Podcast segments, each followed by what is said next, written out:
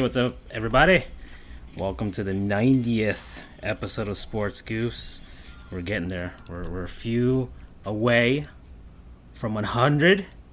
Freddie's on, Charles is on, Andrew is on, and I, Francisco, am on.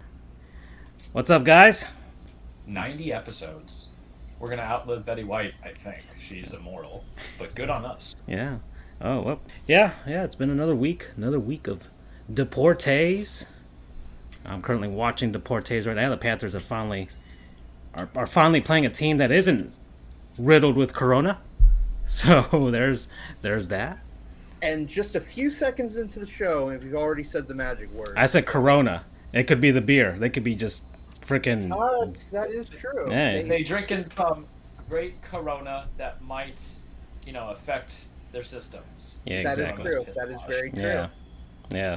I mean, okay, so let, us talk about this now. Quick poll right now: Is it worse to have the CV or a Corona drink? Let's Mm. just talk about it. Ah, I corona. mean, eh, if- the, the virus. uh. If if you were well, CV could be a venereal disease, possibly. It could I be that. I, I know this that uh, John Oliver a few years ago, uh, back when FIFA was going through the whole, just before the whole corruption thingamajig, hmm he made a joke saying that if what's his face Sepp Blatter, who used to be the head of FIFA, was removed from office, that he would eat a bunch of stuff that he didn't want, including stuff from the McDonald's dollar menu, and he said he would even drink a Bud Light Lime, which he said was he had a few descriptors of it. One of which was the runoff from a dumpster Okay.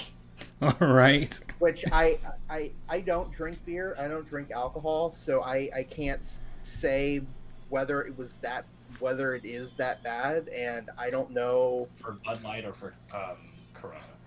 i don't know his thoughts on corona either Oh, okay. but i actually have no idea why that uh, why i brought that up i just thought it was funny I, I mean, i i I would- assume I assume that if he has such an issue with Bud Light Lime, that he may have a similar issue with Corona. Yeah, I would say the Corona beverage is it's it's a date drink. I think that's how I always gauge a drink. If if any girl is, you know, we're out on a date at Chili's, you know, when I got my fancy get up going because you can't say no to those two for ones, right? if they don't go for a Presidente, you always go say a Corona with lime, and I look at them I'm like, okay, I know what I'm dealing with. As opposed to the date, it's like I'll take whiskey. I'm like, she's gonna murder me. We're gonna die. But um, I, I don't know, man. I mean, I know Mm. Might kill me in a couple of years or an instant, but Corona's just kind of tasting like tie-dyed piss. That's all I gotta tell you. Oh, oh God, Andrew. I feel like it was a mistake to have Sergei Bobrovsky. I'm, I'm, I'm, I'm about to jump on that bandwagon. On the Bobrovsky was a mistake bandwagon. this early? I, didn't you it's just pick him it's up? year two, and it's already looking bad. he just let in Oh my he just let in a softie right now against the Blue Jackets, and I'm already like, oh no, no, no, This no, no, no. Literally, this is Yankees get AJ Burnett in second year, and we're like, ah, ah. Ugh. Yeah, but Oh, you, no. it would. Yeah, but you guys have like you had like CC and all those other guys. We, I mean, But point eh, Oh. Uh. exactly. But at some point they went down. It was just AJ Burnett. oh boy. Okay, this episode is brought to you by you, our listeners that support us on Podhero. If you like this podcast and want to support the work we do, please take just a few minutes to support us on Podhero. Not only can you support this podcast, but you can provide ongoing support for all of your favorite podcasts with a single five dollar and ninety nine cent per month subscription. And to answer your question, C, we're using Podhero to support our favorite podcast too. And for a limited time, Podhero will donate an additional cinco dólares to our show on your behalf when you join it. Just make sure you use the link in your show notes. Thank you for your support, and you might need to translate that from Spanish to English, some of it. You'll figure it out. Just go on Google Translate.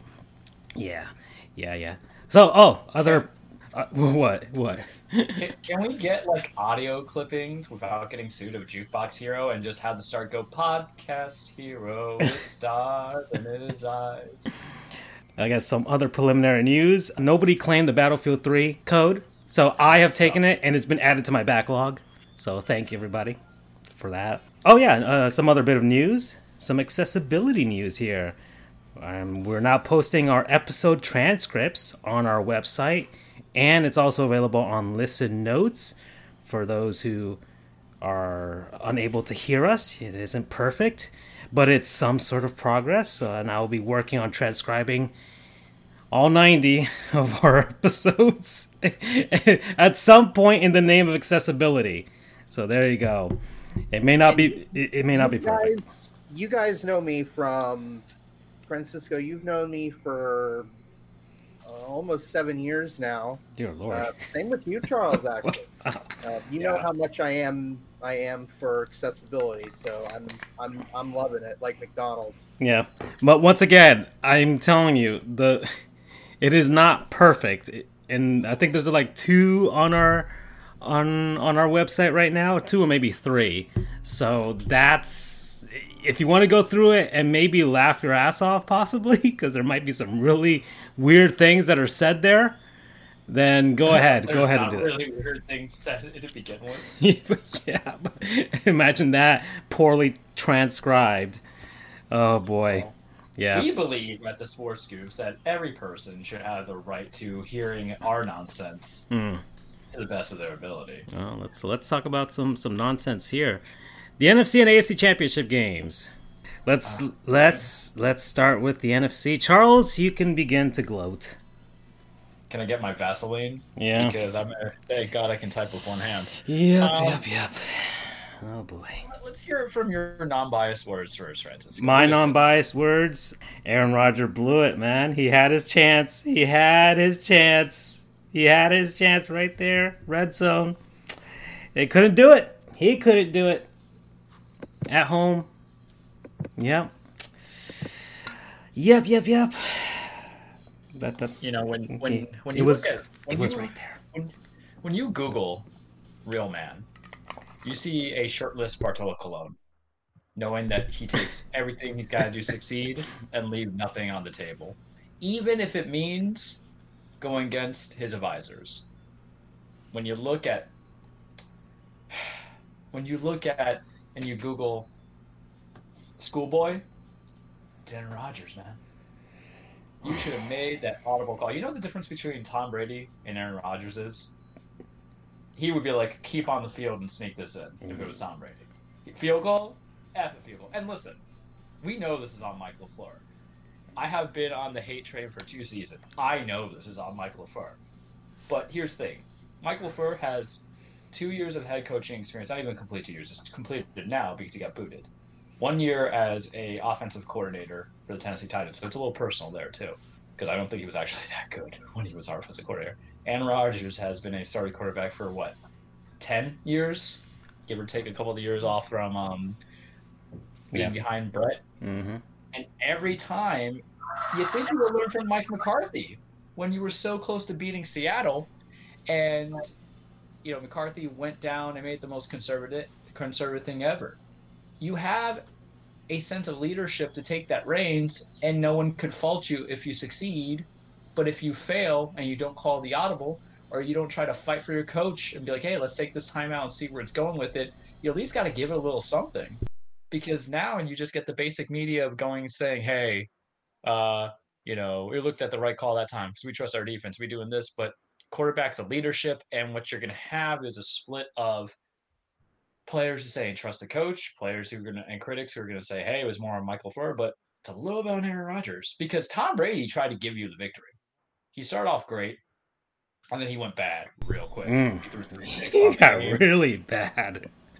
because it's Tom who just wants to kind of he's playing with an edge, but that's kind of a killer instinct where he's making boneheaded mistakes but still trying. I was something. aching it. Ironically, I don't know if that's the right use of ironically, but to Brett Favre. When he- surprisingly. yeah, would be the word I would say. yeah, it, it was based. Yeah, he was basically like Brett Favre at that point. When he was in those last last couple of runs, that the last run he had with Green Bay and then the last one he had with with Minnesota, he just kind of slung it there and got unlucky. Well, not unlucky. I mean, it's just the way he played, and so he just I mean, got intercepted. And same thing happened to Brady, but, But, the outcome you know, was different. Green Bay Green Bay lacks a killer instinct. I feel like this loss is more or less who's going to be your scapegoat. Is it going to be Mike Pettine, who called a bad game? But he slowed down Tampa Bay on the second half. The first half, Mhm. Tampa scored 21 points, Yeah. and then he slowed down just to 10. So there was a good defense that came around. And I think my audio just went weird. Okay, back to it. Um, it, it was a good game that was called on the back end to it. Aaron Jones kind of wasn't there. Davante Adams was kind of frozen up a little bit. Take away the Martin, I don't know how to say his name, Valdes Scantling, and his you know 50 yard catch.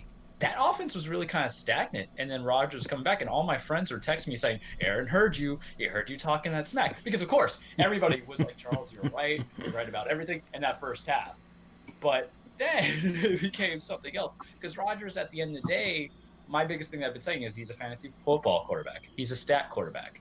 Looking at his stats now, 346 yards, three touchdowns, one reception. He got sacked five times. It's not on him, really. But then Brady gave you every opportunity. So it, it's kind of like a marriage. So I don't know who to blame, but it always kind of feels like if you put too much on Rodgers, and they did put too much on Rodgers because that Green Bay defense let Tampa put some points up. Aaron Jones was stifled, only for 27 yards. Jamaal Williams didn't do anything. Then what are you going to do? And yes, I'm going to say it now. This isn't humble pie because I was still right, but I'm going to be a humble winner. Not everything is on Aaron Rodgers' fault. Did it feel good to see him lose? Yeah, because it just didn't feel right with this team. But now this is also on Green Bay management for realizing maybe they don't have the right head coach. Because here's the difference, and I think you guys would agree with me. Having a winning coach is not the same as having the right coach for that, that team. And sometimes having the right players helps getting the right coach and helping the organization. Because now the organization's in snafu. You need another wide receiver. You have one too well. And where are you going to draft a good receiver when you're in the back nine of the draft? You're not going to trade up. Hmm. Maybe there's some free agents to get there. You know, Kenny Stills was just all around the season. I think he would have been a perfect piece, even though he's just okay now. There's going to be some free agents out there, but you're not going to overspend. You need some tight ends. Marcedes Lewis isn't going to do anything. Robert Tonyan's kind of like a flash in the pan. He reminds me of Mychal Rivera from Oakland Raiders seven years ago. That's a callback, where he's just catching some touchdowns. It might fade to obscurity. Um, your defense, Kevin King was kind of out there. You got Tramon Williams coming back from Baltimore. What are you going to do? So now they're in this like weird spot where I don't think Aaron Rodgers is happy. You're going to want to keep him because now he's once again beholden to a coach that doesn't trust him. And I think that's what it comes down to. I know I'm going more psych uh, routes. I was going, I was right, but now I want to talk about this because it's this. But Green Bay's the most interesting team to me. They were the most interesting to me, to me team to me last year in the offseason when they drafted Jordan Love because there was nothing wrong with Rodgers clinically, medically, professionally, anything. He was the superb guy to have, and you drafted his successor. And what happened? He's going to give you a third MVP to his name on this team. Setting records took you to a conference championship game, but now you have to say, Four hey, straight. Yeah. Four straight. Yeah. He's And lost all of them, but four straight. Yeah, but you know, and that's the thing too. How much is on him? And I kind of want the quarterback to call off the coach, because here's the thing: the guys in that locker room are going to respect you more for doing it to set that guy straight. It's your head coach. It's not like he's going to trade you. And the it, it's not like Carson Wentz and, and Doug Pederson, where Carson I can see, and I know I, I- feel like it's wrong to kind of say players are bratty, but I can see Carson Wentz going and saying, "I don't like Doug Pederson. I don't want to come back here because of Jalen Hurts."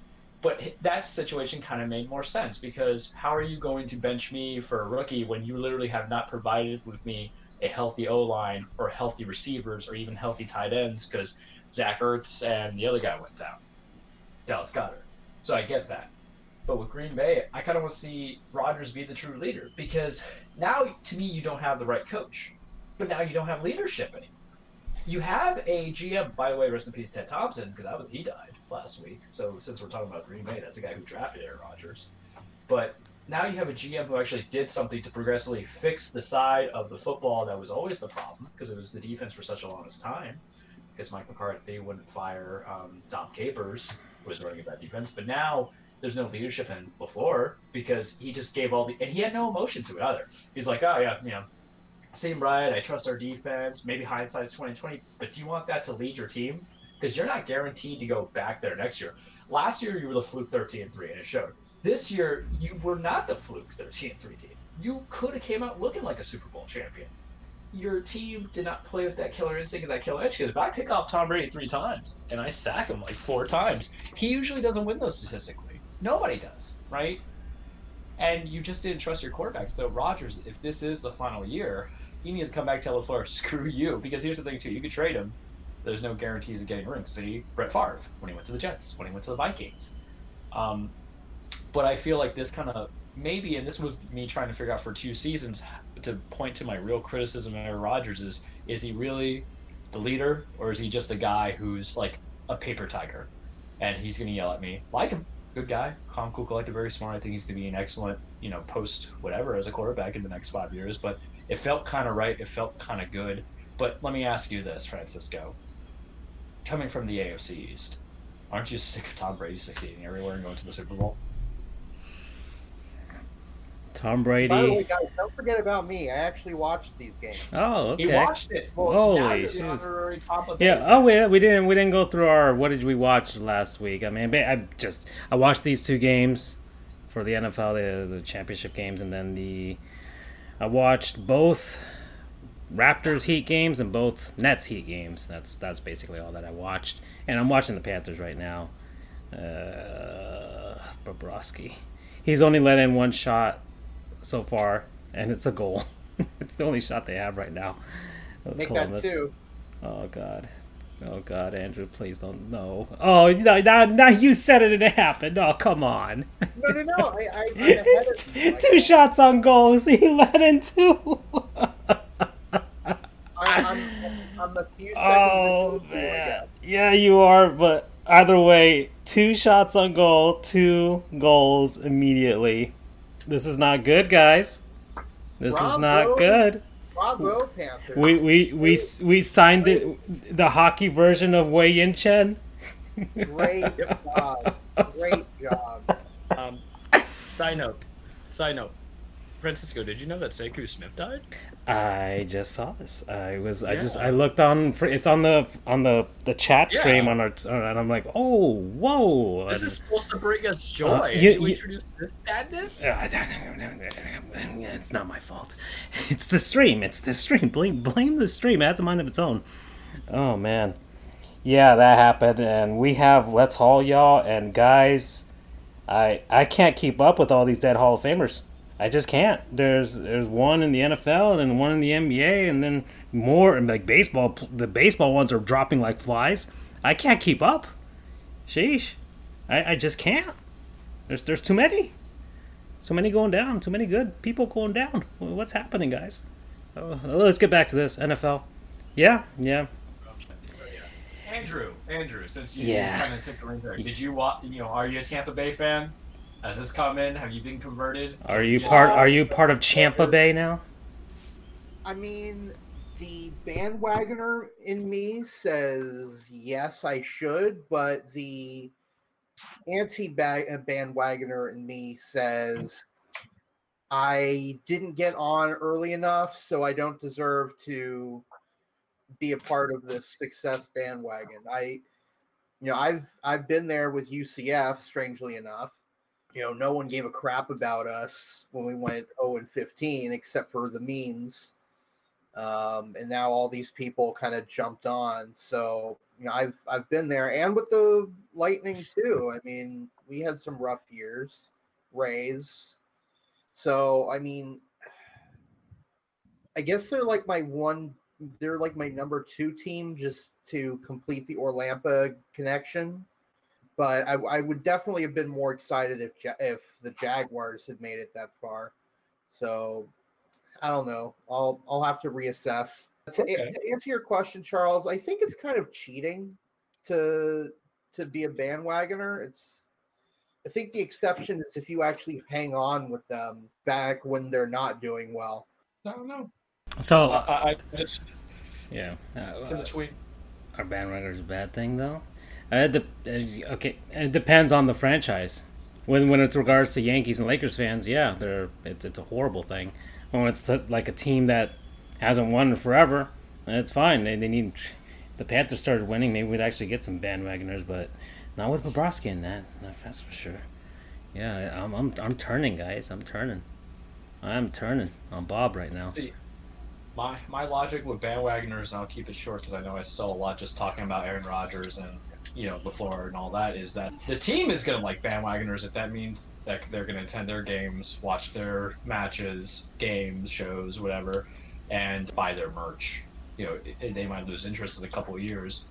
I think I also it, it's a little different. I would say for basketball versus baseball, football, and we talked about last show because basketball is that accessible. You can like a player versus a team kind of thing because I don't see myself, you know, wearing a um, Italian shirt. Who I think that's how you say his name. Who the Yanks just picked up in a trade with Pittsburgh. Italian. I gotta learn how to pronounce. It. I can't even pronounce hockey players' names. How am I gonna pronounce a baseball player's name? Moving on. Moving on, Francisco. Okay. As you were saying. All right. Yeah. So yeah, the Tom Brady. He's just yeah. He's just like uh, I, I I akin him once again to a horror movie villain. You just can't kill him. I, he's just, he's I like Jason. I, would, I think I would be a little more. I don't know. I have to come back to this. Yeah.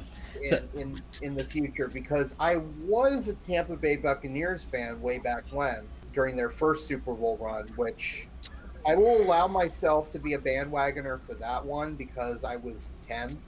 So I don't think you're. I don't think you kind of like how a kid under the age, a kid under the age of six can't be held negligent for their acts or can't commit an intentional tort or what the hell.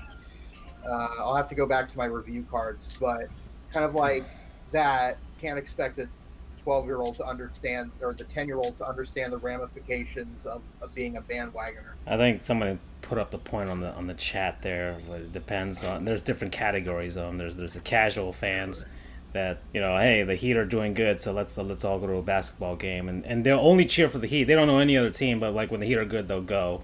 Then you have like the obnoxious bandwagoners that are just like.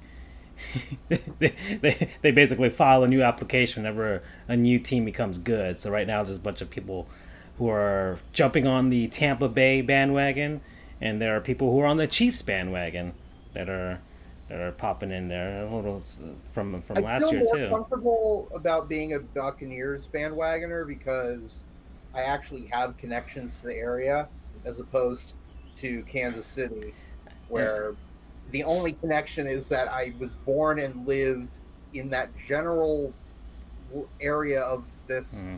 continental landmass for nine years. Yeah, yeah. It also depends. Like if it also it, there's so many factors where, where you came from, where you grew up, that type of thing.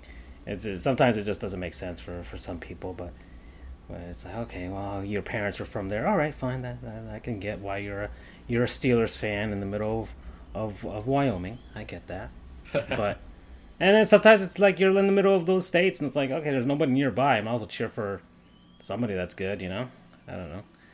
Uh, but it all depends. Okay, so that's that's it. Buccaneers first team ever to have a home Super Bowl, so that'll be interesting though. It'll be interesting with that crowd because Florida is one of the few places that allows fans to go. So I want to see what the ratio is going to be between Chiefs and Bucks fans. Uh, that'll be interesting. Then the other game, the Chiefs win. Uh, yeah, did uh, Buffalo even have a chance, Charles? I don't think they did. It didn't seem I like mean, it. You you know my position. It didn't seem like ago. it. You know who you know who I wanted to play. Mm.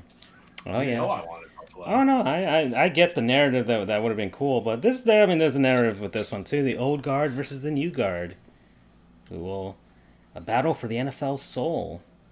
All right, Tom Brady, the horror movie villain. You guys trap like Mahomes now on here? Huh? Yeah. Yeah, we got all that, man. It's all going to be there. Good. we, know how to, yeah. we know how to big brother it better than the government, man. exactly. Yeah. You can't you can't hide from us. Jeffrey Holes, follow him on Twitter. Yeah. FJOJR, Charles the True, Sports Goofs, BYU, uh, BYU's, BU's and Freddie stuff, everybody stuff. we, we have a bunch of BYU fans now, that's for sure too. Yeah. Yeah, but just... I will say it was a boring AFC Championship game. Yeah. Buffalo started out with that nine nothing score, but then it was like, guys, the inevitable is happening, and it did. The Chiefs are just way too damn strong. Ty- uh, Tyreek Hill is fast, man. That guy's really, really. Cheat He's just so fast. what, what are you supposed to do? Oh, Wes McCauley's calling the game for the Panthers. That's at least that's happening. Uh, uh, You know, guys, I don't know if you remember, but Wes McCauley was one of the refs at the game where we went down on the ice. I know. Yeah, we, we both freaked out about it when we both saw him. Remember?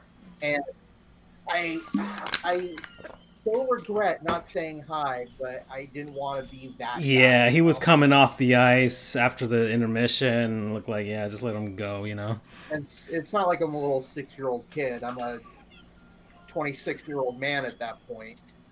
Ooh, 26. Yeah. I'm old. Holy crap. Yeah, We're old, man. Sheesh. At that point, rewind two years. Uh, Still, regardless. We're Alright. already in our 30s, basically. Oh boy. Let me let me take a look at the show. sheet. Where we're gonna go from here, guys. That's that's all I can say about the. I don't have much previews of the Super Bowl. I don't. I don't even have a prediction. You guys want to do predictions? We can throw up predictions. Huh? I think the Chiefs are gonna I win. say, I say give it a week. Because, you know, they're going to do the Pro... To end on NFL, Pro Bowls next week, you know how they're doing it. Madden tournaments. Oh God, I'm not watching that. My, I, I am not watching that. I that. have a prediction. I have a prediction for the Pro Bowl.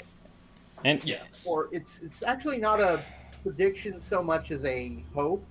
I hope that the game does some incredibly insane shit that breaks its a- anything that can show how incompetent EA Sports is. yes. A- Anything like for example in the Madden Bowl last, the winning guy ran the whole game with a running back as the quarterback. Or no no no, it was it was I think a kicker as the quarterback because he just ran the same play every time and he was unbeatable. So I'm hoping that something like that happens or some insane physics breaks. Yeah. They should just put their kickers as their quarterbacks. I did that once with my buddy. I put in Sebastian Janikowski throughout the whole game because we, we were just doing dumb stuff, and I it was weird getting him to like listen because you can if you play Madden. I do. You guys don't, but you can put your kicker or your punter as your quarterback, EA hates me. EA it makes it so me. much fun to do that. EA hates me because I'm Nintendo and PC Master Race, so they hate me. Ugh, man. Yeah, Remember when they tried to do the Madden on the uh, Wii, and like, did you ever play those? And just Yeah. was such No. a weird little component. yeah, the motion controls that they tried to put in, but it wasn't exactly. Yeah. Uh, uh, all right, well, let me let's move on here. Uh, I'll, uh, some bit of N- NHL news. Let's let's go down here. The the they had the three stars of the week. I haven't the first one that we're doing for this year. So let, let me let me roll them out here. Number one, actually, let's go with the third star first. Third star goes to John Gibson, goaltender for the Anaheim Ducks. He went 2 0 and 1, a 1.33 goals against average, 960 save percentage, and one shutout as he played against the Minnesota Wild and Colorado Avalanche. Second star goes to Joe Pavelski of the Dallas Stars center. Three goals, four assists, seven points, including two game winning goals. And he got four points in the season opener, which tied a franchise record. And the Stars went 2 0. And Pavelski became the oldest player in NHL history to collect three or more points in each of, this, of his team's first two games of a season, besting the mark set by Rod Gilbert in 1976 77 with the New York Rangers. So, yeah, 36 years old, 197 days for Pavelski. And we have two first stars, and this is pretty cool of the NHL. I'll go with the the, the one that we're expecting here. Tyler Toffoli, Montreal right winger, had himself a week. Five goals, eight points in total. The Canadiens, second team in NHL history to get a point in their first six games to start a season, which is pretty amazing that it took up till now for that to happen. And pretty amazing that Montreal didn't do it themselves a long, long time ago when they had their dynasties. So that's that's pretty surprising to me. And the other first star goes to Virginie Hebert of uh, I, I, what I can't I freaking have the it's I, I wrote down the abbreviation for this, which is chum, like the chum bucket, but it's something French. It's some medical center in Montreal. I, the M stands for Montreal. I guess health is the C center. I, I don't know, something like that. Oh, Montreal University Health Center. There you go. All right, it's not the chum bucket, but it's whatever.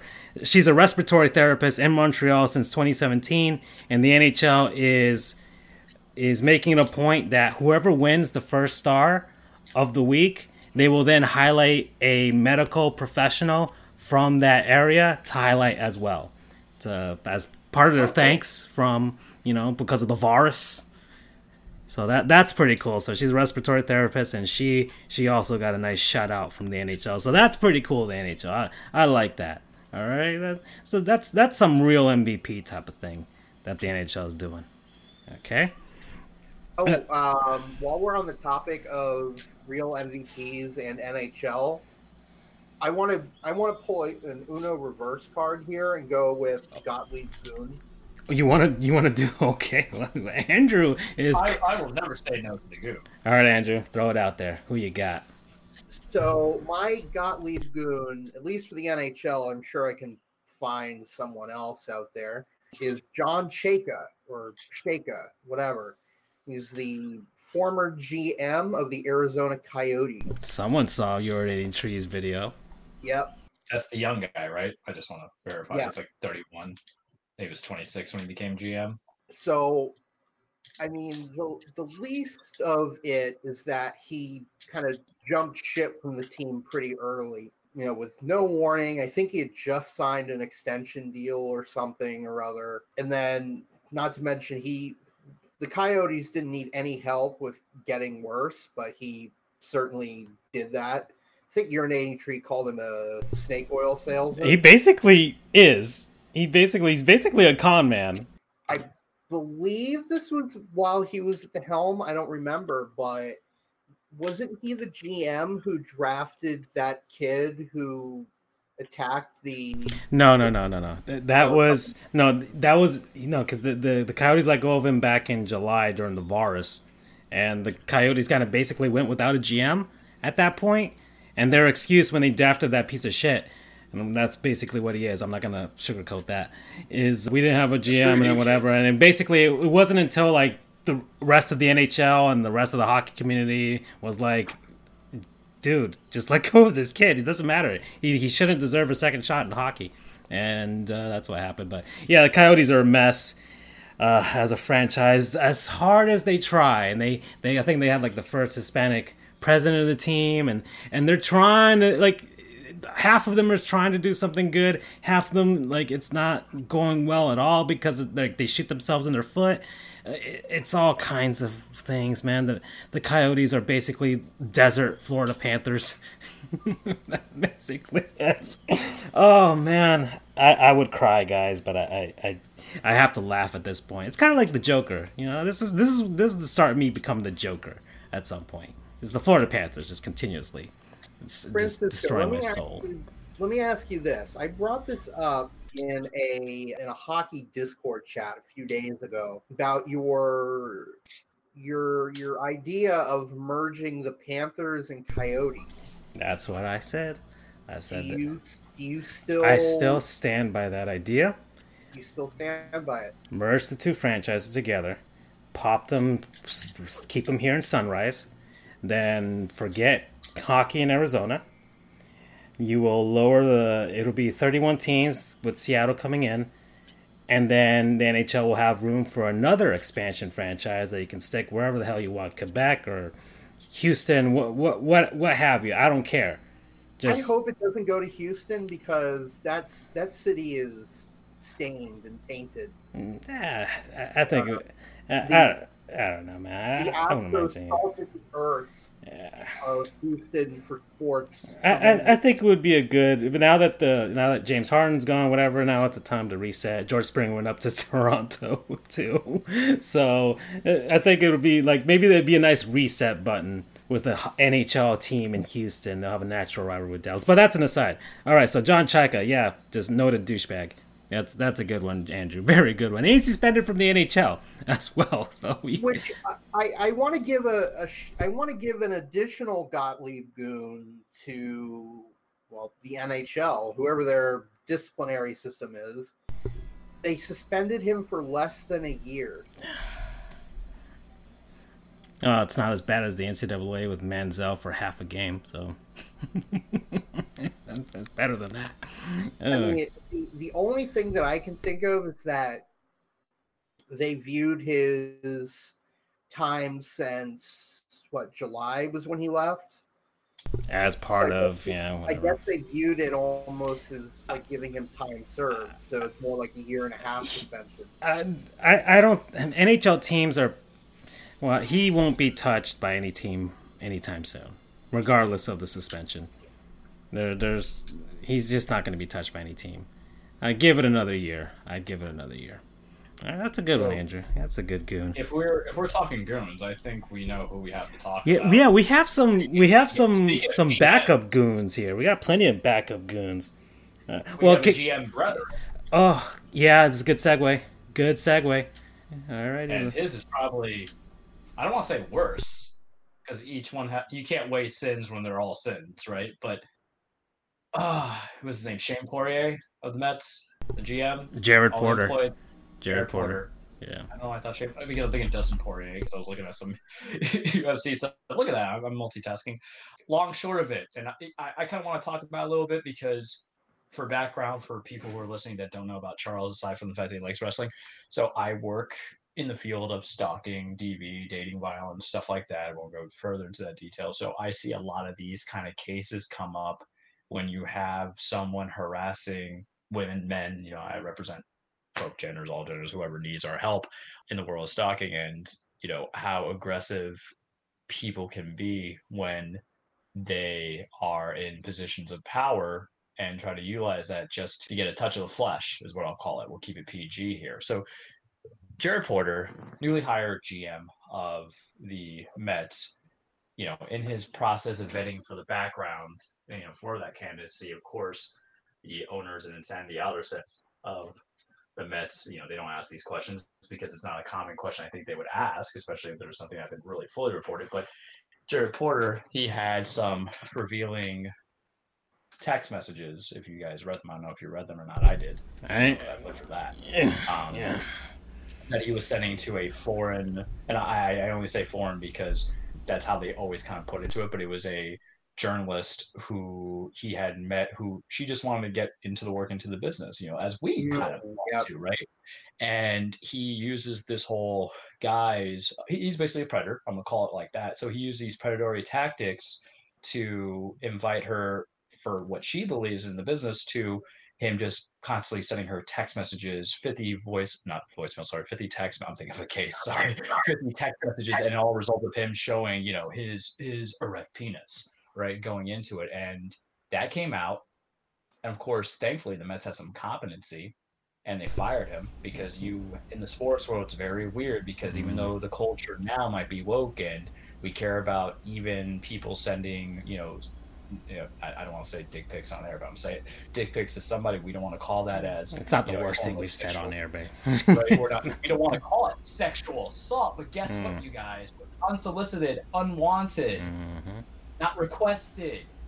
Indeed. It is um, to her, and you know, in sports world, it's always kind of behind. And I'm gonna bring up some wounds of the past. Big Ben was carrying somebody into a bathroom, but yet nothing really happened. Right? Four games, um, suspension. But Yeah. So Jared Porter, he was promptly fired. He's, I want to say, tarnished, and I don't get it with Yeah. MLB baseball because you got to remember the, the Houston Astros what was the assistant to the GM, whatever that guy's name was, who goes and says, "Thank God for Osuna." And he was, you know, and Osuna's had a history of being a DV beater. I'm trying to make sure I'm not Yeah. getting players crossed. Everybody screws up. So Jared Porter was doing all that fun stuff, and of course the media screws it up because I think they revealed what nationality, what country was she was from, right? yeah, yeah, or maybe even her name, possibly too. Yeah. So, yeah. So you guys don't know how much. So they're goons as well. I think they Yeah. also gave her name too. I was like updating on it because what I deal with, you know, there's people who move out from. I, you know, we got people coming from out of state, man, across counties, and you know, I always tell any of the attorneys that we're training, I tell them like, if they do confidential, you make sure it's confidential. You do all the forms, you write everything, you leave nothing for a chance because. You know, they might not, you know, their their abuser, their harasser might not be able to get that information, but they hire an attorney, man, you just go on the clerk's website, you get the benchmark, you can find whatever you need, and God knows what happens when you relay information. So he's a goon. It's sexual assault or a form of it. It's cyber stalking. people out there, he's a predator. Don't use a position of power, even though he wasn't a GM at that time. You still had an in to invite somebody on a. First off, I'm gonna tell people straight up right now. You don't need to go and have drinks to help people learn on the business. You give them a phone call. If you really have good intentions, you give them a phone call, man. You know, just just grow up in that sense. And I feel bad for anybody because you know it, it's it's everyone you know who are just trying to make it into a very hard, very not diverse, very you know one-sided demographic of who has the ins for information, and very exclusive club just want to get into in the industry, and they have to deal with having to hear people's crappy jokes, Yeah. drink their crappy food. Or I'm sorry, drink their crappy drinks, eat their crappy food, having to deal with a lot. Because I don't know about you guys, my social battery when I hang out with people leaves 20 minutes into it, and they are probably having to endure three hours worth of that nonsense. You know, Jared Porter, if you look at him, probably laughs at his own jokes. And you know, you ever see the meme where he's like, "Let me explain to you everything." He seems like that guy. So you're you're you're a goon, you know, in that sense, all the way. You're a Gottlieb goon, and it, it's hopefully this just kind of unravels a policy that when you're searching for people and you're looking to hire people in high positions, even not even executive positions, but even scouting or anything like that, top bottom, that they learn to ask other questions, such as, and, and let's talk about this, you know, and I'll give you an example of a question. You know, what is your treatment of, you know, genders that you're attracted to in the locker room?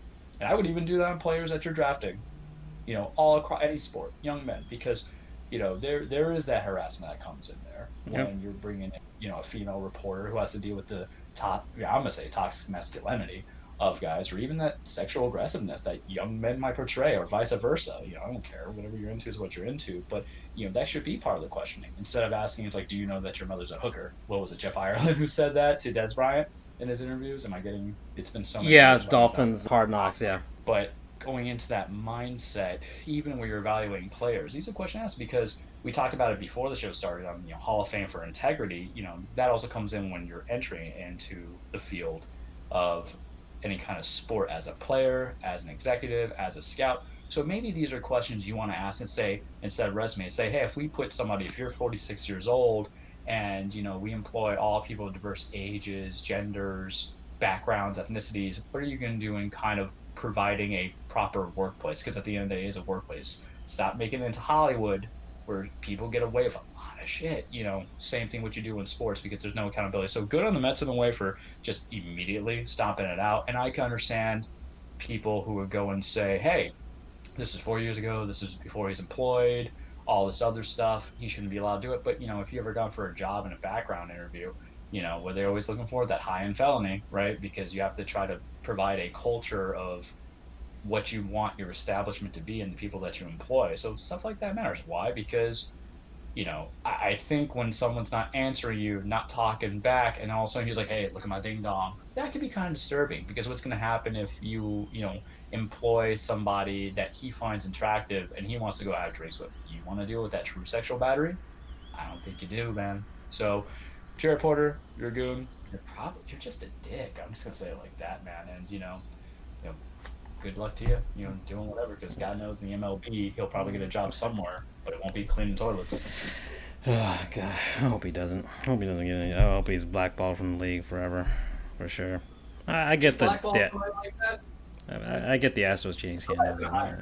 This is this is I have, this is uh, real life stuff, man. I got one more to go. Okay, go ahead. Go ahead. I got FIBA, FIBA, Oh, of course. Yeah. FIBA, for for for for messing with our our good old Canadian brethren. Yeah. Don't you hate Canada though? I love Canada. I just hate them in hockey. I, just- I don't like them when it comes to hockey. But I, I like Canadians and Canada. Okay. Uh, I, I love. Yeah, I mean, I love hockey. But when it comes to hockey, Canadians are just kind of dicks. Because that's the one thing they're good at. And uh, so that's. That's you know the, USA versus Canada thing. eh, That's when that's when that comes out, and you just gotta you just gotta deal with it. Just gotta deal with it. But everything else about Canada, I love it. Love Canada. Yeah. They've given us so many things. They've given us so many things. We, we can't be mad at Canada. And I can't believe people would be fining Canada for opting out of the frickin' FIBA World Cup or whatever, or World Championship, the America Cup, whatever. The, whatever they call that, uh, because of the of the virus. So they fined them for that. I I, I don't I don't understand. Two hundred twenty-seven thousand dollars. I would assume that's in Canadian. I'm not even sure. And what I don't even know what that money goes to. I, I don't even know. So either way, FIBA, you're you're just goons, man. You're just goons. So what happens if Canada just says we're not going to pay it? it, it does like like what's the big deal of them not going? Whatever games you had scheduled for them, that team automatically wins. I don't get it. I, I just don't. I don't understand. It just the Olympics are canceled, man, and you're going to hold yeah. Canada to drive for not for not doing yeah, your second rate you're not even like the, the the alternative sports to watch for basketball internationally. It goes to like uh one of the European leagues. Yeah, they, yeah, when they do the Euro championships, those are those are actually entertaining. Yeah, yeah, because in, in like here in the in the U.S. side or the American side, it's basically the USA. Boom, just that's it. Nobody else can beat them. So it's ah, that's that's what FIBA. Just come on, guys. Just read the room. Read the room. Weird. Your mm. your rules are weird. Yeah. Canadian players only yeah, want to play. Three point line is weird. And, oh, dear lord. Uh, anyways, so there's that. Again. All right then. Let's let's move on here. End up, we've got NWHL hockey going on right now. So. Uh, I like that they they stream on Twitch, so pretty, pretty much everybody can watch them. Um, that makes it nice and accessible for everybody. You just have to make a Twitch account and you can watch them. You don't have to get any weird cable packages, nothing like that. Oh yeah, that was part of the the news from the NHL that I was going to talk about too. Uh, before I move on to this, because I just want to get the hockey news out of the way. And it's really more than just hockey news. Uh, NBC Sports is shutting down. Yep. They're not going to be a channel no more. So that's that's going to happen, and uh, I guess it's all part of this flurry of announcements for NBC. So that means that NHL games will be, and this is something that they're gonna, by the end of 2021, is when they expect to completely phase out NBC Sports Network. So I would assume for the 2021-22 season, the NHL will be broadcasting on NBC proper, which is very rare. It's like once a week or something, and the USA Network. So that's going to happen. And you have to imagine that, and I think also part of it is they're trying to they're trying to also make a bit more emphasis on their peacock. uh, on their uh, I'm their five years old streaming network. Ten years old. Uh, they're much to the dismay already of English Premier League fans because they would broadcast their games on NBCSN so now they're shifting over to a subscriber method. A lot of fans are wondering how this is going to affect because NBC had NASCAR, they had yeah the, the, the soccer games on there. They had Notre Dame, but I guess that's still going to be on NBC proper anyways. And yeah, and what isn't NXT on USA Network, Charles? Yes, I'm going to reserve that for the cage. Yeah, be, because the, there's the NHL always uh, at least NBC Sports had Wednesday night rivalry, which is when they would broadcast an NHL game on NBC you, Sports. But what I, what I will tell you to not spoil the content of later, because that's actually mm-hmm. probably the biggest news that came out this week, okay. bigger than Royal Rumble. All right, is that the rumors have been that um, NXT is going to remain on okay. Wednesdays, but I think it's because they want to kind of suffocate Dynamite a little bit because, you know, competition and corporations yeah. have that killer instinct. But I think what's going to happen is Peacock is probably going to have live stuff as well, or they'll call Peacock specials because that's how you're going to get people to want to watch it, right? So you have to do those little things. It's like if I have HBO Max, it's whatever, but if you're giving me shows only for HBO Max, it's like okay, that's fine. Maybe that's not like the best example, um, but that's the only way I can think of. But it's going to say, hey, we're going to give you all this other stuff too. But if we're going to give you this thing first or whatever, I'll, I'll give a better a better example. Netflix had the El Camino movie, you know, for the Breaking Bad epilogue, as I call it. Good movie. You guys should watch it if you haven't. If you don't like that stuff, too bad. But what happens is they had those exclusive rights um, for several months before AMC broadcasted it, you know, for their own thing for conventional people. So my guess is that NXT will be consistent, and the big rivalry games are going to be set. Well, well, the, but before before we get to that, and this is something I was going to mention, and BU brought it up on the chat there, is yeah, the the NHL's contract with NBC does run up at the end of this season, Correct. the shortened Yes. 2021 season. And from there, the NHL will negotiate with the other networks, I would assume NBC and CBS, ESPN slash ABC, and Fox to see who will be carrying out the games from there on. It, it might be a multi package Gotta be deal. Fox. I, I'm not sure. We, we we're not really sure right now, but the and this is part of the reason why the NHL is playing their games regardless of the fact that the virus is there, and it's had to they've had to juggle their their schedule around, much to the detriment of the Panthers and the Lightning too, as well. Uh, a lot of games in our division because it happened to our division are being shuffled about.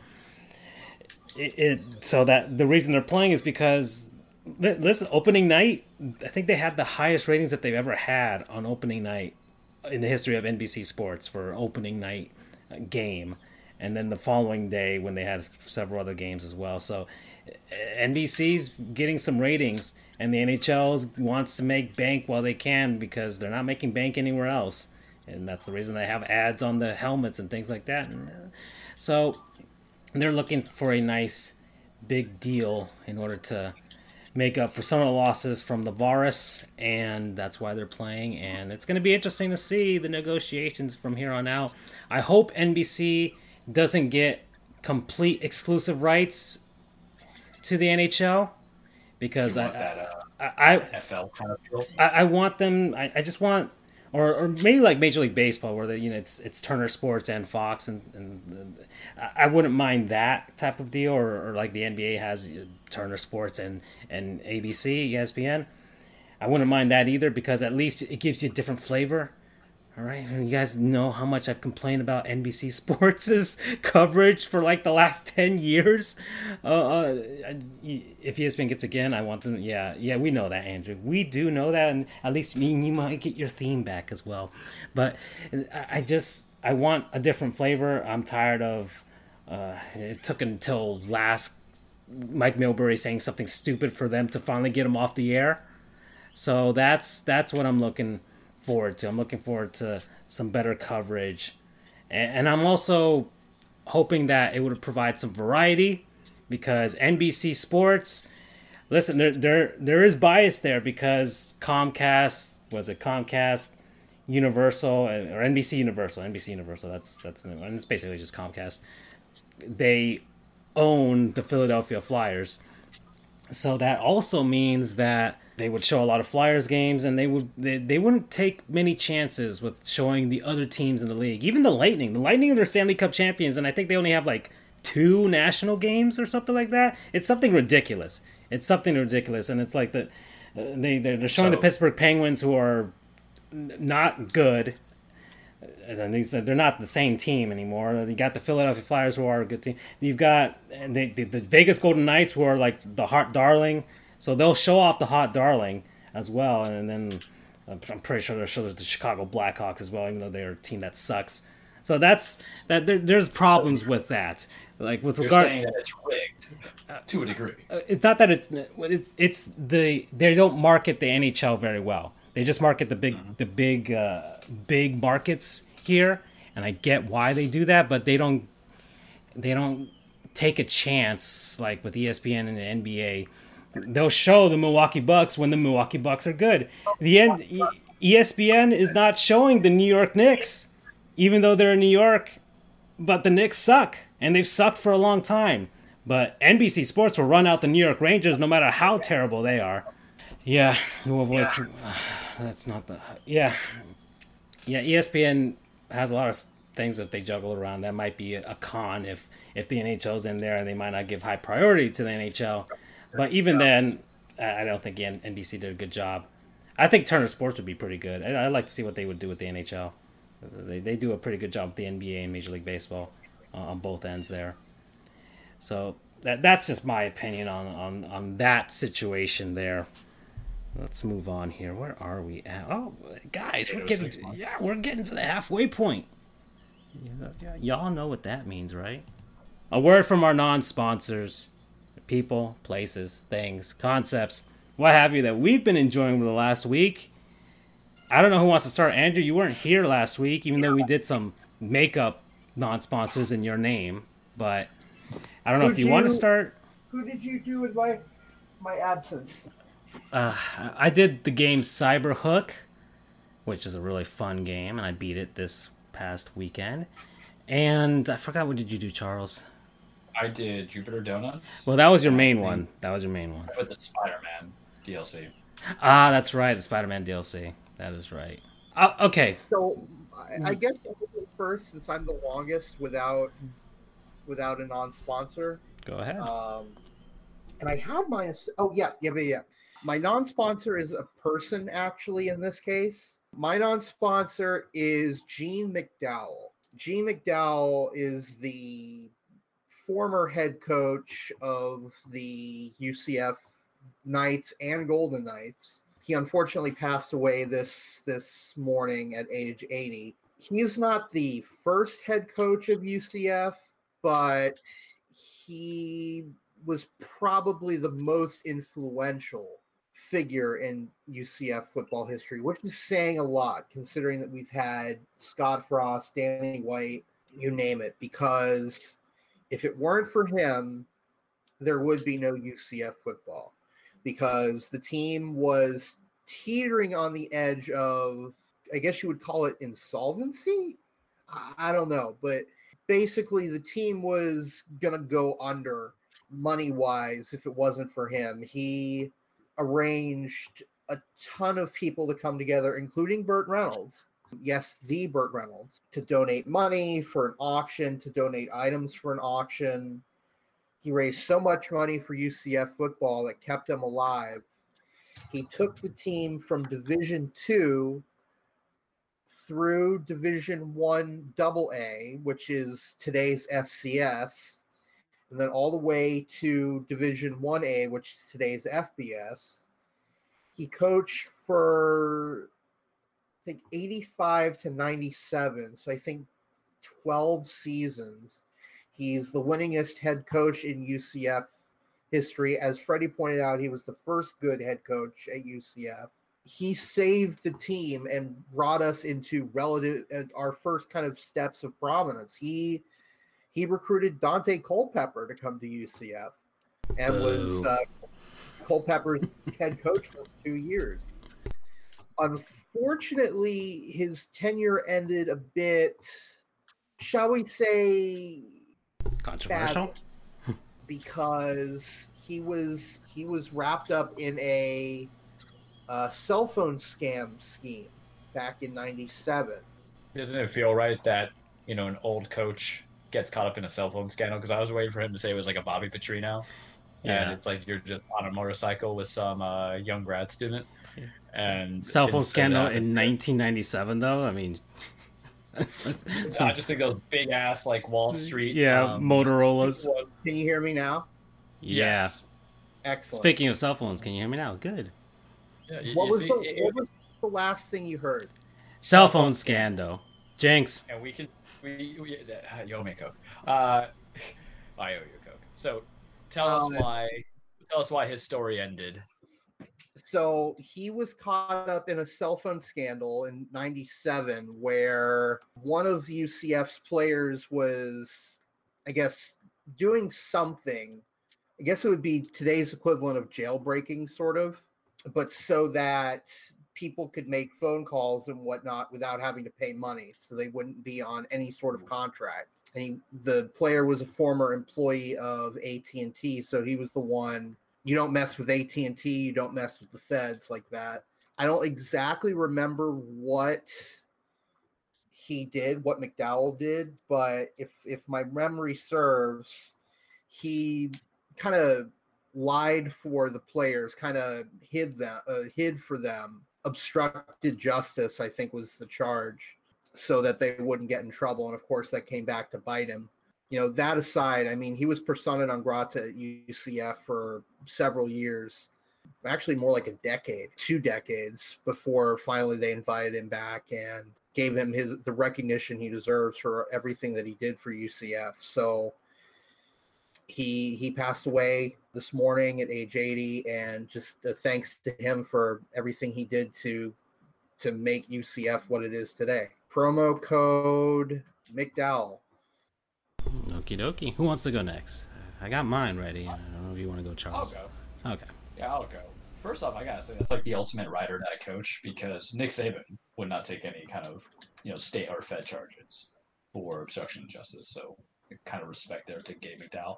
Um, I have mentioned this non-sponsor before, but there's a reason why we sponsor these people is because we would either a try their product again or b woefully go back all the time. But as we know, in the last month, your boy has been healing, healing from them wisdom teeth. It, it's better now. I can talk. I don't sound like a uh, a a Setter Stanley. You know, I'm not talking too quick. The pain's kind of not there. So I'm opening up my adventure in eating.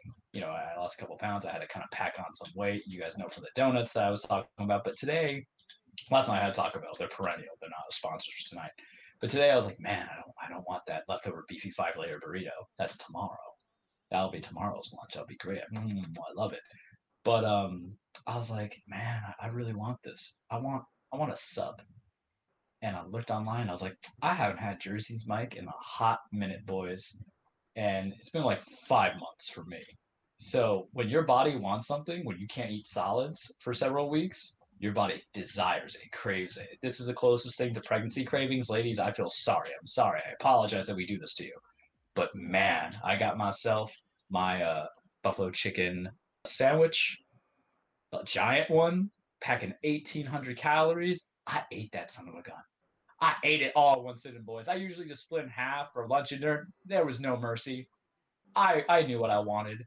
I was just gonna destroy it, and I destroyed it. I can't still eat chips uh, chips yet, so that's like the saddest part. But I had that with a nice glass of water. Mm, it was beautiful. That buffalo chicken sandwich, it's drenched in Frank's red hot sauce, cheese. You can add bacon if you want bacon. I'm trying to be good on the crispy stuff, so no bacon. But man, I packed on like that 1,800 calories, but it was worth every bite, every penny. And today they had a sale. You know, if you use their app, type in promo their own promo code JM25, you get 25% off of your purchase and your order. So it has to be using their app though. My dumb self obviously did not read this and I paid full price. But you know what? Sometimes you pay for quality and you pay for that loyalty because they always make things right. So Jersey Mike's said it before, I'll say it again. I will support you with your love. You're still kind of pricey, but damn, you're good. Promo code delicious. Yeah. Uh, nothing like a good sub, right? Nothing like a good sub. Nothing. Yeah. And I did not dip it in ketchup. I'm sorry, but that is not something that you dip in ketchup. I'm a heathen. I One day it's gonna happen, I will use it on our OnlyFans. That's right, folks. Sports I forgot what your reaction was, Andrew, when you saw me doing that.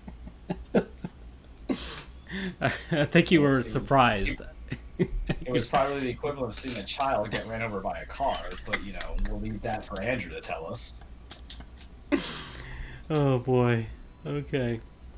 Well, I guess I'll I'll keep with the food theme, but it's not a food item that I will be highlighting, but it highlights food a lot, and it's something I sent to you guys yesterday. Guys, Netflix. Oh, Netflix. I've been watching a lot of Japanese shows on Netflix. There's a ton of them, really. They've brought over a lot. It's pretty interesting to see what Japanese people like, and apparently, Japanese people love food. It's a thing. I've heard other this other podcaster, Liam Edwards, on Dad and Sons podcast. They it's a that that's fun. It's a video game podcast.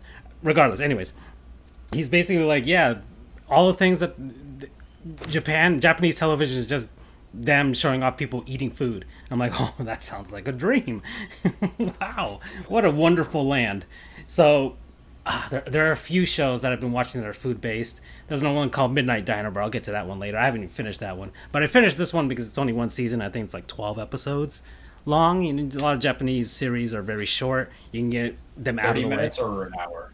Yeah, yeah, 30 minutes or 24 minutes, whatever you want to call it, per episode. So it's not that bad. You can you can That's you- a weekend. yeah, th- that's a weekend, but I, I I I watched it over a week. Man, and, and he, okay, let me just show you guys. Gosh darn it, and it's right there. podcast people can't watch it, but to see his Yeah, recommendations I, I will. uh, yeah, don't worry. It- It'll be there in the show description on the podcast version. But it's called Kantaro, the Sweet Tooth Salary Man. And why is it going to my freaking? It's gonna go on my. Wow, I'm logged into Netflix on sports uh, on Sports Goofs. I did not know that. You guys can, Can see we appreciate that you have the guy from uh, the Unbreakable Kimmy Schmidt? Never Titus. Titus, I love Titus. Titus. man. I love Titus. Okay, you can't see it. Yeah, yeah, yeah. I love Titus, man. Sheesh. Anyways, uh, I guess I'll just show it here. Uh, IMDb, yeah, 2017. Ah, let's go with the the Wikipedia entry. That's fine. Oh, but you guys can't see it. You can't see the wonderfulness of this show. Uh, Get it, go on Netflix. It was a manga. So that's the origin of this series. It was a manga, and then they converted it into a live action series. And I'm glad they did a live action version instead of making an anime version because they couldn't have done this. They couldn't have done the food that they showcase justice.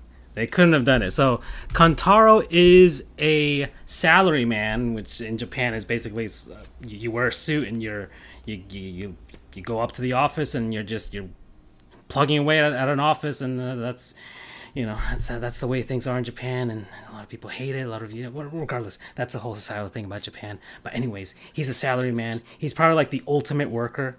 Right, he's basically he's almost like a robot in a sense. He's a pale man. Yeah, but he he's he's got a little secret. He's got a little secret.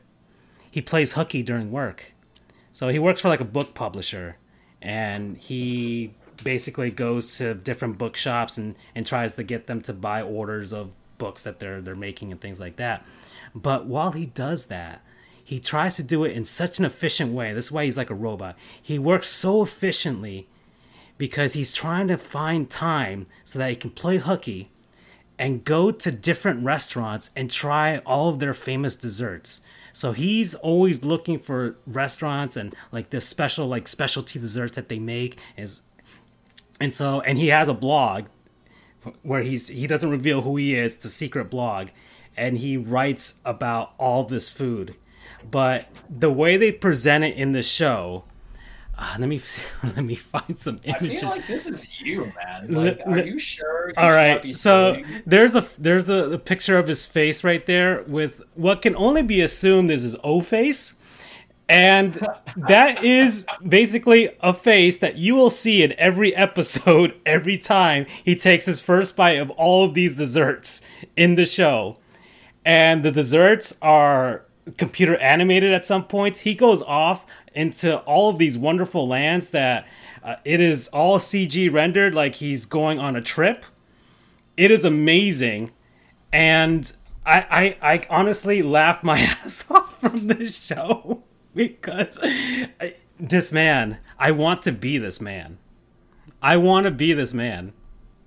He he he just he look look at this. This thing has like a like it has mana emitting from it, it's all in his mind, but it's there. All these desserts, and there, it's, it's so good, man. It is so funny. It is so good. Look at the way he looks at that. Look at the way he looks at it. It's it, he's oh man, I I and it, uh, the whole time there's like one person in his job that suspects that he's doing something nefarious and she's trying to figure out if he's like this mysterious guy. So there's like this that subplot but the main part of the show is him trying to find he's all these challenges that get in his way of playing hooky to go to these restaurants and and and eat these wonderful desserts here I, I, I just I, I love it, man. There's there it is. Please faster. That that's the subtitles right there. You you get the show right there. So there he is, man. It's hilarious. I, Does he eat the Cheeto KFC chicken sandwich? I mean, it's all Japanese food. It's all Jap. Well, it's it's not s- s- strictly Japanese desserts. It's European desserts. It's it's it's a it's a whole Well, thing. It, it, they present I'm- it so I'm nicely. I'm gonna make the American Look, Netflix. that that's one of the episodes when he brought one of his coworkers and they're both making the O face right there. So, Charles, you gotta watch this show. It speaks to us, man. It speaks to us. It speaks to us. Uh, promo code O face. Thank you for this journey. Is there any? Has there ever been a food that you've had in your life that gave you the reaction of what we just saw? Sorry, podcast people, but you know, Ooh. speak live. All you see what we're talking about. If I, uh, I guess to tie this into sports, there's one item that Sure, I yeah. had at Marlins Park that gave me that face. and it was it was only available once at the ballpark. It was back when the Marlins were trying with the Loria era at the beginning. So the Marlins had this one item per game for each opponent. So it'd be like a regional thing that they would have per opponent. And the Cleveland Indians, who don't play the Marlins all the time, maybe once every like four or five years, what have you, they they came over and it was like it was this barbecue, pulled pork, hot dog thing Oh, and Sounds so good. oh my it, it was the it was the best ballpark food i've ever had and they've never had it available since even when the indians came back i was looking to see if they had it and the marlins just stopped trying with the whole regional thing by that point i'm like oh god no i'm glad i had it once in my life though i'm glad i had it once in my life Gabrielle, can you hear us? Yeah, I can. Hi, guys. Excellent. Hello. hola Everything is working. This All is right. so. I've never used. I didn't even know this existed. This is great. This is good to know. This is this is our way of being so professional and doing our podcast every week. So I will introduce. This is Gabrielle Starr. She has a CVS receipt of credentials here. She's the founder of Girl at the Game, which is a website which the tagline is sports written by women for everyone. mm. In addition, she is the host of Girl at the Game, which is the page's podcast. Also co-hosts Nickelodeon again with our good friend Jeremy Taché. is that a nickelodeon podcast it's a Nickelodeon rewatch podcast. We watch shows like Zoey 101 and Rugrats, and we're actually oh. just getting. Now that Jeremy started his new job, we're going to start oh. back up again. oh god oh We have like six or seven Pl- episodes. Please tell me. I will. I will go on the show and talk about Kenan and Kel all day with you guys. Well, we actually haven't done a Kenan and Kel episode yet, so if you want to come on, you can be our guest for Kenan oh, and Kel. Kenan and Kel, Rocco's Modern Life, Angry Beavers. Oh my god. oh, And ooh. then, uh, so I'll briefly introduce our my other co-host. The one that's been speaking the most is Francisco. Hi. He, Hi. Hola. um, he is our resident Florida Panthers slash Miami Marlins. Yeah, slash I, I guess. Yeah, I, I can give a much quicker synopsis. Yes, Florida Panthers. I write for the SB Nation Panther site, and yeah, Marlins, Heat, and Love the Marlins. unfortunately the Dolphins, and uh, yeah, the Florida State Seminoles because I actually went to Florida State, and then I guess by proxy FAU and FIU because I went there, and I went to every basically every university in Florida at some point or other. But yeah, that that's me. That's me. And then you're gonna love the other co-host, Charles. So he is he's kind of all over the place. He is a Panthers fan by proxy because he lives in South Florida. He is a Miami Heat fan, a Tennessee Titans fan, and drumroll please, a New York Mm. Yankees fan. He's actually from he's actually from New York, so at the very least he's got Okay, that. I'm also from New York, but I have standards for my baseball teams. I, I don't, and this is how we're going to start this conversation. Roger Clemens should be in the Hall of Fame. Bam. Mm. There you go. I, I mean, I'm not ever going to vote to induct someone who was in a relationship with a 16 year old girl. Uh, the PEDs is one thing, but uh, Pete Rose and Roger Clemens, for me, it's the statutory rape that kind of sets them apart. That's my, point. that's my shtick. Fair point. I can get Like Barry behind that. Bonds, Barry Bonds, maybe we can talk. Um, but then again, like also domestic abusers. I, I really no-no felt for me. like she should have been there for the my like rant on Jared Porter and how he's a terrible human being. Oh, I definitely should have been here for your Jared Porter conversation. Oh, we could Um, always Yeah. talk We'll about how to much come back ridiculous. to that one.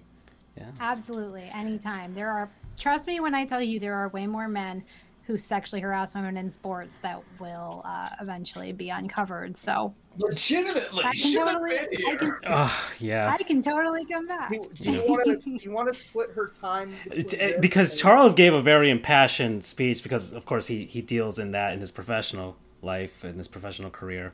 So uh, yeah, that would have been Uh, I'll let him explain what his work is. Oh, so. Oh so boy. Uh, and you're on a time crunch, Gabrielle. So I'm sorry that somehow we got tossed in this like Argentinian tango of um, opinion.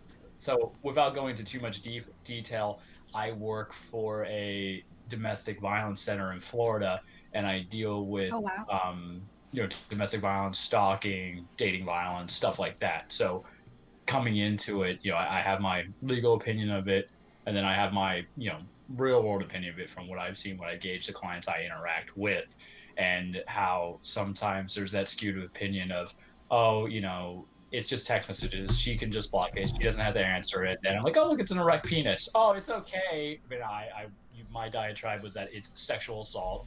It is sexual assault, just because you'd feel it's not. It is on top of other things. And you know, my concern is that sports is usually, even though they, everybody wants to say they're in the woke culture, I just say that to be pedantic a little bit, but even though they say that they're progressive with people's, um, you know, with situations like this, this is also the, not the league, but you know, sports that sometimes will be like speak because I brought up like Big Ben as an example where he was dragging somebody into a bathroom, but hey, we're just going to suspend him for like four games as conduct. That's detrimental to the league. Different sports, but you get the same vibe. So, but tell us, you know, D May, as the uh, people down in Miami tell me all the time when I lived there. Um, thank you for having time to be with us today because now. Oh my God, my I pleasure. like changed me here. All right then. My pleasure, 100%. I'm sorry. I today is like a super hectic day for me, and I never really know what my schedule's going to be like. And I I really wanted to come do this with you guys, but I was like, oh, also I have something at nine. Um, but I just wanted to make the time. But I can also come back another time um, if you guys will have me. Uh, so yeah, any questions? Like ask away. We we love our guests. All Well, that's good because a lot of people have guests on just to like troll them, which I, I never. No. Really? No. I'm Yeah. the, the guys call me the, the guest wrangler. I know that sounds a lot worse than it actually is, but so far everyone that I've I've brought on they seem to like. So I, I must have good taste. Like, I don't want to call you the. I'm bounty honored. I mean, anytime I'm in the con, anytime I'm in the conversation, the same conversation as Jeremy, or on the same roster as Jeremy, I'm totally honored because he's one of my favorite people ever. Oh. Okay. So I guess we'll dive into it. I'll just give a quick preface of what happened. Then. Today, the Baseball Writers Association of America, I got that right, hopefully, announced their lack of inductees to the Hall of Fame for 2021. It's the first time since 2013 that no one has been inducted into the Hall of uh-huh. Fame, and they're they are hosting a ceremony in the summer to make up for last year. I'll, I'll tell you this. I'll tell you this, Andrew. I'll tell this, everybody. They just didn't want to take away the spotlight from our Lord and Savior Derek Jeter and from SpongeBob Lord Larry Walker. All right, give all of the That attention to them. SpongeBob shirt was an all-time great fit. Not even for Hall of Fame like acceptance, just in general.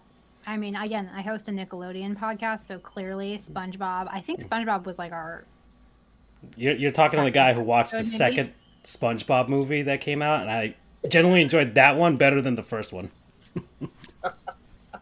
Well, I haven't seen that yet, but um, You should. You yeah, should.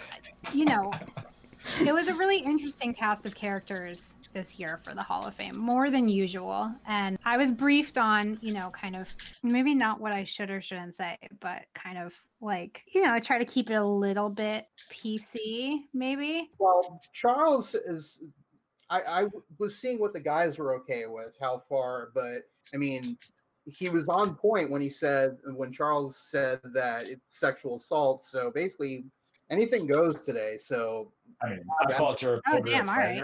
so yeah. So Jared Jared Porter is a predator, so you could say whatever you want to say. Cool, cool, cool. Okay. Well, if that's the case, then like I am super freaking happy that Curt Schilling did not get in the Hall of Fame today because, quite frankly, anybody who uses their MLB paychecks to buy Nazi artifacts should jump off a cliff. I, I was I was afraid because I made I was like I, I told you I, I we talked about this last year when he didn't get in. I'm like I feel like there's gonna be a contingent of people that are gonna find a way to get him in on his last time, like just as a punishment. Okay, you're gonna make it in in your last ballot, and he didn't get in. I'm like ah yeah, So next year, ne- next year's his last. Next year's his last ballot. Oh, okay. Re- regardless, 2021 has has already done some good things. Done some good things. Yeah, it, it's. I'm definitely very happy. I think also like Omar Vizquel, obviously, if we're talking about domestic violence, like that was also a really frustrating thing to see for both personal reasons and basic morality reasons. Seeing people like that on the Hall of Fame ballot is just very frustrating to me. Mainly, it comes down to like how you know the character clause is a part of hall of fame voting whether or not people want to acknowledge that because they want who they want to be in the hall doesn't change the fact that it does exist and you see so many reporters nowadays who ha- have the honor of casting their votes write these articles being like here's why i voted for who i voted for and it's like dude we get it. Just say you don't care about wife beating and leave. I, I don't really at this point have patience for people who are going to look at every terrible thing that Curt Schilling has said over the last seven plus years since he's been retired and be like, yeah, but like his strikeout rate, you know, at, at a certain point, it's like, where are we drawing the line? You know, there, because it has to be somewhere. You can't, like, the bar has to be set somewhere. You have to have a moment where you go, okay, well, this guy has effect like effectively you want to talk about cancel culture he canceled himself you know and it's it's it's literally just a consequence for one's actions or in this case one's tweets yeah. like the guy had a right had a podcast on breitbart he's talking about how journalists should be lynched he's making fun of muslims he's making fun like he's like making fun of trans people it's it's just it's like how many more reasons do you need yeah. this guy if Curt Schilling, he's out, he's out there saying that he doesn't care. If Curt Schilling had, if he had been like any other baseball player and just disappeared until Cooperstown called and didn't do anything like, like that and wasn't that public and just made a crappy video game company that lost money, that was one of his endeavors. if he was just that, then we wouldn't be having this conversation. But yeah, he shot himself several times in the foot. He doesn't even have a foot anymore. It's not even there. Yeah and on a on a personal note, and kind of allude going to what you were alluding to about lynching journalists. I mean, I'm disgusted by everything he does, but just on a personal note, you know, I went to journalism school at UCF, and at, uh, one of my professors and one of my classmates were in kind of a situation like that, where it was, you know, oh, I, I was told that we should lynch you, and that made me legitimately frightened for them because I, I, I love them. You know, my professor is one of the greatest people I know, and certainly my favorite professor ever, and a good friend of mine who was out covering a rally. It's just it's one thing to hear it abroad, but it's another thing when it it hits someone that you know and it becomes personal. So uh, that that way back when was the last straw for me and everything since then has just been icing on the cake if you want to phrase it like that yeah um, that's just cherry on top of cherry on top of cherry basically on top of the Sunday that is Curt Schilling's terribleness yeah well but i'm hoping that the 16 people that would have been needed to get him in this year i hope that they hold stick to their guns and don't do it because I would be greatly uh, disappointed if he got he did get in. Although my question, he did tweet and say I was that gonna, I was going to say he says he wants to be removed from the ballot because of course his whole thing is you know it's not me who's bad it's the voters who like my favorite part of this whole thing was him tweeting, former players will be the ultimate judge, as it should be. I won't allow a, a, group of morally bankrupt frauds another year to lie about my life. And I quote tweeted him and said, Morally bankrupt, bankrupt frauds, says the man who collects Nazi artifacts and stole millions from the state of Rhode Island. Like, morally bankrupt frauds in glass houses should not throw stones. like, dude, really? I. I mean, not to mention the fact that a lot of people who played with him during his playing days have said that he's quite frankly an asshole. So yeah. At this point, do you really think that it, it's like it's like saying that? I mean, the the analogy I made on Twitter was buying a new car doesn't change the fact that you're a terrible driver. Like we're not.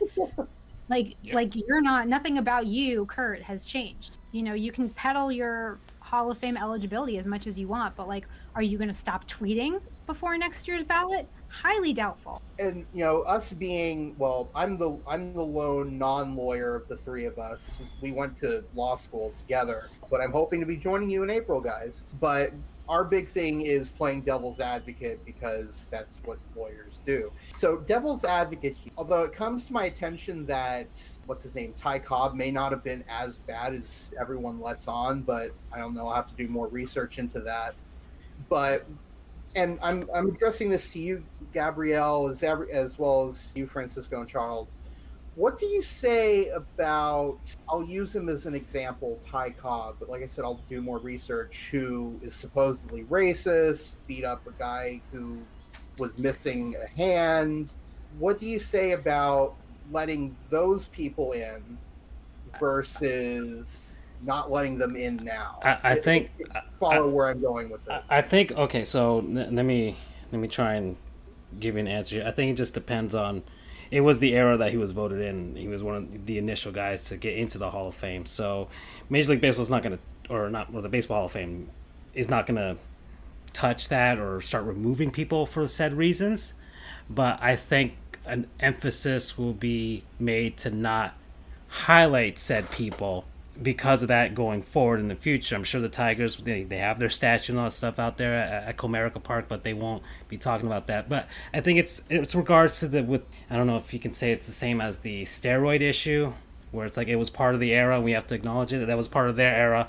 We do acknowledge that that happened, but they're in now, and they they were in, and they have the acc- the, the statistical accolades, and and we can look back on it and say, okay, them as a person probably wouldn't make it under the character criteria, but we have to look back on it to learn from history and go forward from here. And we're learning from history going forward from here because we're not letting guys like Curt Schilling in.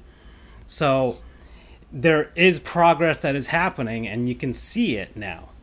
And I would assume our generation, millennials and Gen Z going forward, will be the ones who will be making that judgment call from here on. I, I'm sure if this was 10 years ago, Curt Schilling would be in. He would be in. I I have to I have to agree. Absolutely. And I wrote about this in my Curt Schilling piece today on girlatthegame.com, basically saying, you know, there's definitely a conversation that can be had about removing bad apples from the Hall of Fame.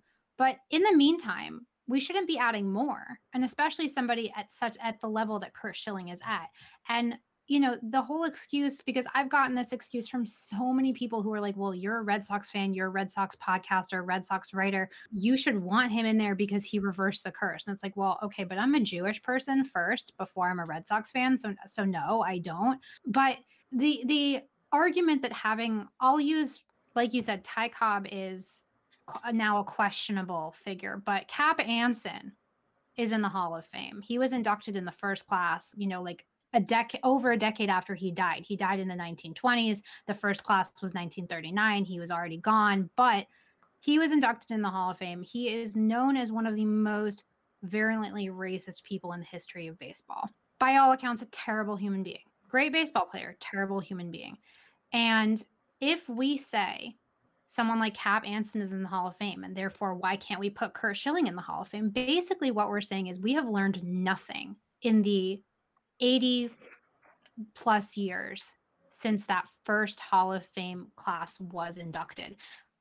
In 1939, you know, eight years before Jackie Robinson joined the Dodgers. Hitler is invading Poland two months later. There's no polio vaccine. There's no man on the moon. FDR is president. Are we really okay with saying that we as a society have learned nothing, have gotten 0% better in the 80 plus years since Cap Anson was inducted in the Hall of Fame? Like really? That's that's the hill we want to die on. That's the excuse you want to make. Our world should be better. Our technology is certainly better. Modern medicine is better. So why are we okay with using a tired argument that it's okay to be as racist as we were 80 plus years ago? That to me is a completely faulty argument. And I say this as the daughter of a lawyer. Um, so, you know, devil's advocate me all you want. Like, I, a hundred percent, like I can do devil's advocate till the cows come home. But to me, it's a completely flawed argument. It's, it has more holes in it than a piece of Swiss cheese. You make good analogies. You would be a good lawyer. Thank you. Yeah, uh, not the first time someone said, "Are you sure you don't want to be a lawyer?" And I'm like, "Oh, don't go to law school. Don't do it. Don't, don't do, it. It's a lot of exactly. it's a lot of law school that I don't want to do. It's a Ponzi scheme. First off, first and foremost, as I'll, I'll tell you now, you, you want to be a lawyer, go to business school. On the infrastructure, not going devil's advocate because everybody's kind of going there, but pointing out the big issues, and I'll keep it brief because I know I can talk a lot. One, a lot of the stuff some of the stuff doesn't come up until way after it's all said and done. You might find out that these candidates are really just bad human beings after the fact. They might already be elected, right? They might already be inducted.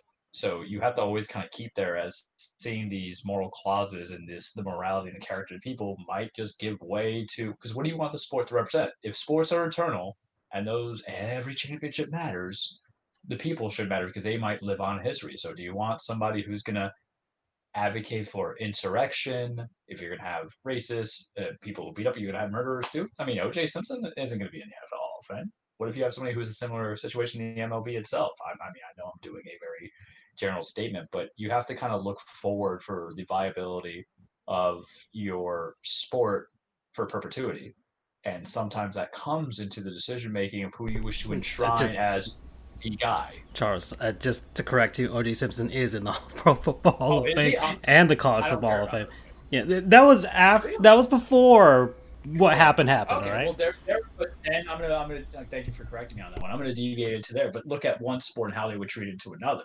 So, and, and granted, granted, granted, maybe I made a misstatement. I called him murder, but he was not convicted as one. All right, I'll go from there. But there's a civil lawsuit that states that he is responsible for the death of his wife and everybody else. So forgive me for arrogance. That's a clerk error. Don't even strike it from the podcast because let me be hmm. humble in that sense. But um, you're gonna have situations where if you, you want your legacy to go into perpetuity as a sport, you always have to keep that option to reverse course and get people out there. And I think what happens is, even though Francisco made allusions that our generations might come into it, the people who are our predecessors are still going to probably be around at that time. And it, it's like walking in mud, man. So if everybody walks in mud, you're not going to get to your destination timely. That's true. And Curt Schilling got 71%. Yeah, I mean, so realistically speaking, he might get into it into that committee, and it might be where it's just a flavor of the week, flavor of the month situation, sure. But what if he ends up getting it years from now in the the follow up committee? Side note: I don't care for the Hall of Fame. One day I will give the full speech to it because I think it's just silly. But for sports and for people and for fan bases, it holds a lot to them, and I think they would just need something really catastrophic to kind of you know reverse that course. But I think the cynic side of me says all this can mean something, but I don't think anything's gonna be done in any kind of remote time to really give us what we want to give a better idea of what that Hall of Fame should be, except for now you just raise it because for them, the writers and everybody else is going to say, hey, just make the qualifications harder instead of the 70 something, just make it to 80. But it's all good arguments, but I think it's all simple that, you know, for that person, you should take into that character, you should take into that morality and um, but unless you're going to really throw in the whole thing, like you can have your eligibility and you can have your inductedness. Um, is that a word? Maybe it is. I just created it. but you can have your enshrinement revoked from you if you don't act right. Because as a fan, I don't really care about the Hall of Fame. But if I was a player, maybe I do. Because that ego comes in, that drive, that killer instinct wow, they really let OJ be in the Hall of Fame. Like I, I think I knew about college. I did not know the NFL. Well, was he already in the Hall? Was yeah, he, he was. He was already. Yeah, yeah, he was already in. Yeah. But you, so you don't then, think that? And the real question, then the real question is like, why didn't they take him out? Yeah, I, I, I hear you 100. percent I mean, like the issue, of course, is you know where again, where do we draw the line? And it's interesting because there was at least one voter who, after the January 6th Capitol attack, asked the Hall of Fame to remove Schilling from their ballot. Like they had a change of heart. And I'm not sure if the Hall actually removed that name, removed that vote or not, but at least one writer, you know, said that they didn't want to vote for Curt Schilling anymore, which, you know, was heartening to me, but also it's like, dude, really? Like it, it, it took him encouraging insurrection. That's what it took. Like, okay, cool. He's been terrible for like a decade now, but all right. I, I mean, I really think it's like a case by case basis. And I know that that sounds kind of ridiculous, but at the same time, no two people are the same, and uh, no two incidents are ever going to be the same. And as much as this sounds like a hippie, ridiculous thing to say, we have to cross that bridge when we come to it. I don't foresee Curt Schilling, who is now complaining about how terrible the journalists and voters are, I don't foresee him stopping anytime soon. You know, it's like all these people who said like, "Oh, well, he only said these things after he retired." It's like, do you really think that in his mid 40s he suddenly became a virulent racist and bigot? No, it's a part of him has always been this way. You don't just one day wake up and hate multiple groups of people. You don't one day wake up and decide, "Hey, I think I'm going to spend like a million dollars on Nazi uniforms." That's that's not how people work. Unless you have god forbid some kind of crazy you know you get hit in the head or something like in you know freaky friday and you're a completely different person. So in the future you know we have to just wait and see what happens. But bare minimum no more adding terrible human beings to the hall of fame. And i mean quite frankly like schilling didn't deserve to get in a couple years ago. I've been i've been saying this for years now. But if this is where we're finally going to draw a line, at least we're finally drawing one. Good points, everybody. I think I, I think we're a consensus agreement that we're all glad Curt Schilling's not in. yes. Oh yeah. See, I told you guys she'd be a good guest. yes. Sorry, I'm really not on my game tonight because I'm quite frankly exhausted. I've been working since like 10 a.m. Oh, Um, and I'm not going to be done for a while. Um, but if you guys want me to come back at a time when I'm like more sane and prepared, I would love to. Definitely. Hey, I'm going to be honest. Your your not sane is more sane than some of us on some shows. So I, I would So- say that she's probably still the more prepared person here than three of us were initiating everything. So, Well, thank you for the compliment, but sadly for me, that's mostly because I have spent far too much time thinking about Curt Schilling over the last Ooh. six plus years, and especially lately. So, uh, unfortunately, it's just on my mind, and I wrote about it today. So, anyway, guys, I'm so sorry I have to run, but thank you so much for having me. oh, thank you for being on. And we thank will you so much for coming. we will link my people to your podcast, our podcast subscription. Any other social media stuff that we should know about Andrew for Gabrielle? Well, I will. Let me That's see. out. Uh, let me pull up her. It is at GFSTARR1 is her Twitter handle. Please go and follow her. She posts some really awesome stuff. I also, well, I just went on our actual Twitter, and I also girl at the game at girl at the game. That you just type that in, then there it is, and you'll you'll follow her podcast that she also has. So there you go, everybody. Well, thank you, Andrew, for wrangling in another guest. So, gosh darn it, man, It's, what is that? it's, it's my forte. If I bring anything to this of note to the show, it's the guest. Side note, Freddie, getting back to you here because I know we left him off on his uh, sponsor. Oh, non We- Yeah, Freddie, put that up there. We'll we'll we'll, we'll get it back there. FCF Wild Aces. Fan controlled football. Fan controlled football. Power to the fans. Can you hear me? Oh, he- I can hear you, Andrew. Cleo. Yeah, I can barely. We can barely hear you now. You sound like you're in a very deep, dank cave. Oh, now you're a robot. Oh no! Oh God, no, no! If that if that's the case, we have to save him. If that's the case, all right, get All we have to do is yeah, show him a w- w- photograph. go on a road trip, get some Jupiter donuts for the ride, for sure. That, that's a true adventure. Charles By the way, uh, I was working hard to get you that endorsement, Charles, over the oh, man, last I week. Saw. I I'll- saw. if you- very, very thankful. on our Instagram, they they picked up on us, and, and they uh, and it was yeah, yeah. You should walk into their store and be like, "I'm Charles." Yeah, I made you famous. we were already famous. I made you more famous. Uh, so fan controlled football is Freddy's, and I think I've heard of this. I think I've seen some tweets about it on my own Let me- prior to this. But let me let me let me showcase this pro- proposed professional football league. It's progressive snapshot badge. It's kind of like the other league that he he also um uh, yeah, that's what I was thinking of. yeah, uh, a few weeks back now. I think that he also posted up there for us. Oh, they got. Oh, are, look, look at the people that they're working on. Look at Marshawn there. Oh, Marshawn was like he was uh, with Aliyu, another hockey player, skating around. He actually wasn't that bad skating around. I don't know if that was his first time on ice skates, Marshawn Lynch, but uh, he wasn't that bad. I, I was pretty surprised by that. So indoor football plus Twitch plays Pokemon. Is that holy crap? Is that what this league is? Indoor football plus Twitch plays Pokemon. If that's the case, this is gonna be insane. uh, you know what Twitch plays Pokemon is, right, Charles? No. I will link you a video to that. It's You gotta remember, I I am in like uh you know like a little pigeonhole of life. You vote for the plays. Oh, yeah. you know, I'll just pull my best Jeff Fisher and be like Hefback Drive. I- there you go. I honestly, this would this would be a pretty cool thing to do. Like we could go all in on one team and be like, "Yeah, guys," uh, and see if the Goofs will take a team to the championship or not. what would we name our mascot? well, they already have teams Because I feel here. They have, uh, of course, Marshawn is the, the beast. That that makes sense. That makes sense there. The Glacier Boys. that's I like that name.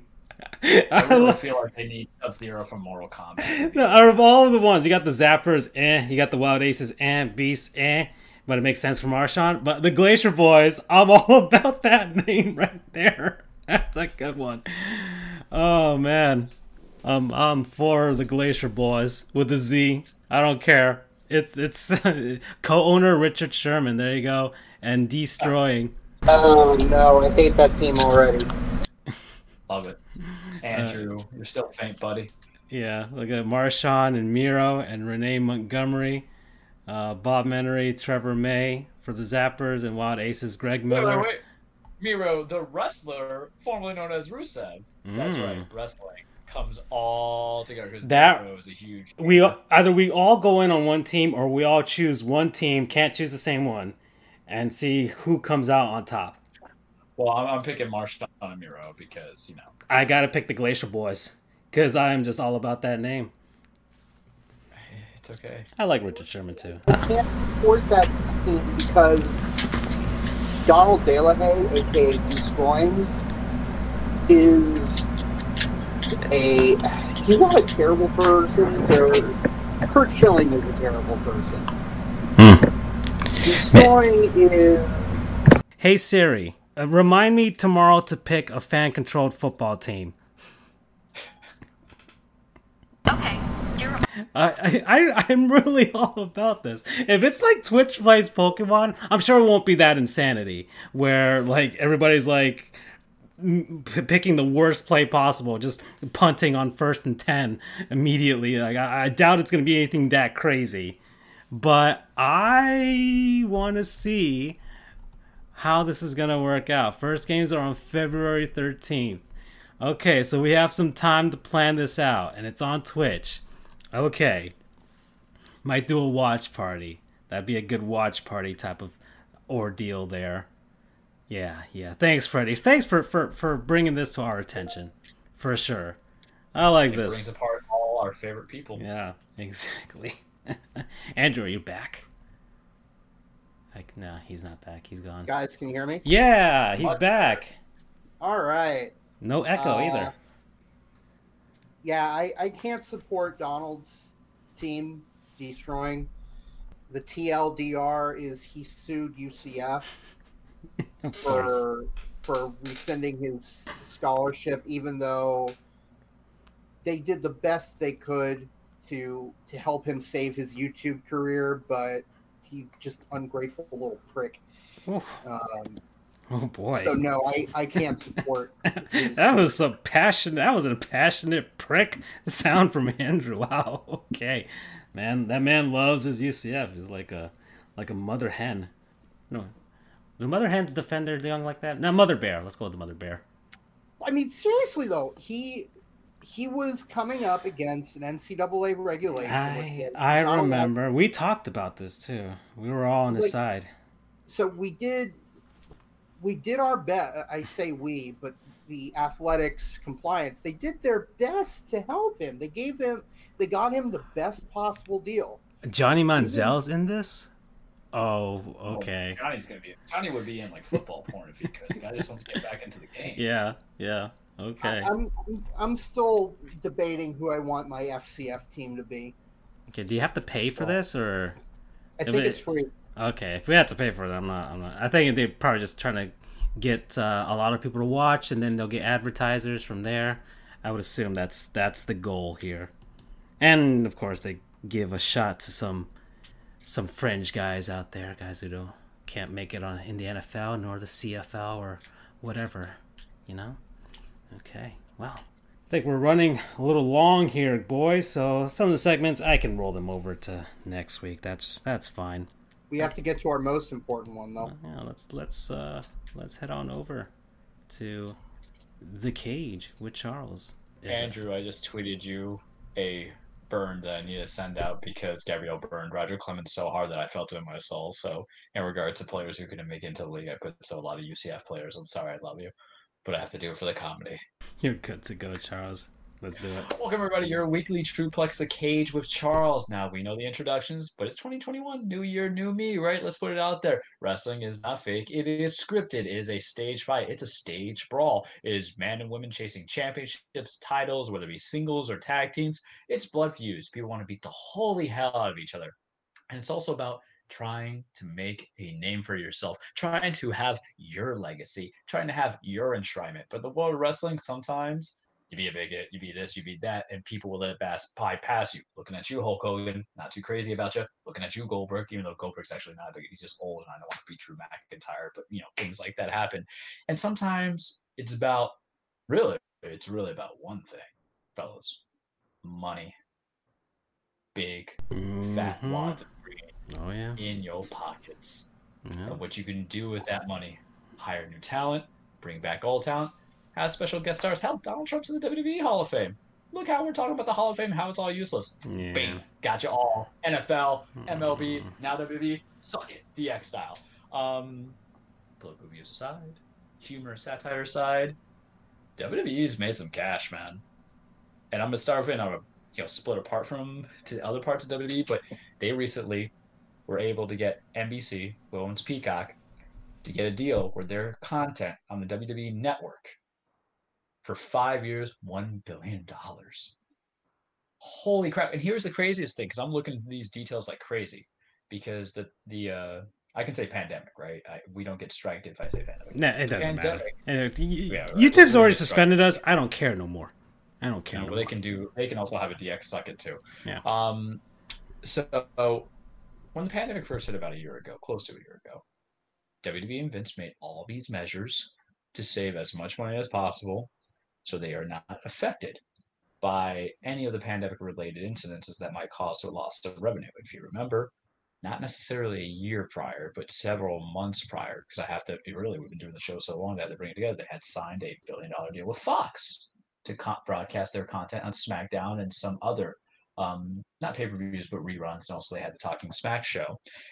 And then ESPN, they had some, you know, because when the pandemic hit, they needed something. No one wants to watch Stephen A. 24 7, right? I wouldn't. You know, I'd rather deal with Curt Schilling for 24 7. I don't want that person Oh, no. in my head, right? Uh, uh, Uh, mm, Over bad, over bad. Yeah. Well, you know, I actually don't like Stephen A. No. I just think that sometimes he has to ham it up, and he hams up too much like a uh, yeah, like an actor. different spectrums, I would say. Yeah, yeah. yeah, vastly different spectrums. Yeah, yeah, you know, Curt Schilling, we just don't like it. Um, so they had so money. So coming into it, I'm like, man, you know, Vince is doing everything, and we don't know what's going on with wrestling when the pandemic first started. We knew sports was going to be greatly affected, and that's why NBA brushed a lot of policies to the bubble and even to the season because they need money like a lifeblood. MLB can't necessarily take something that could affect them because they're on the outs, they're on the ropes.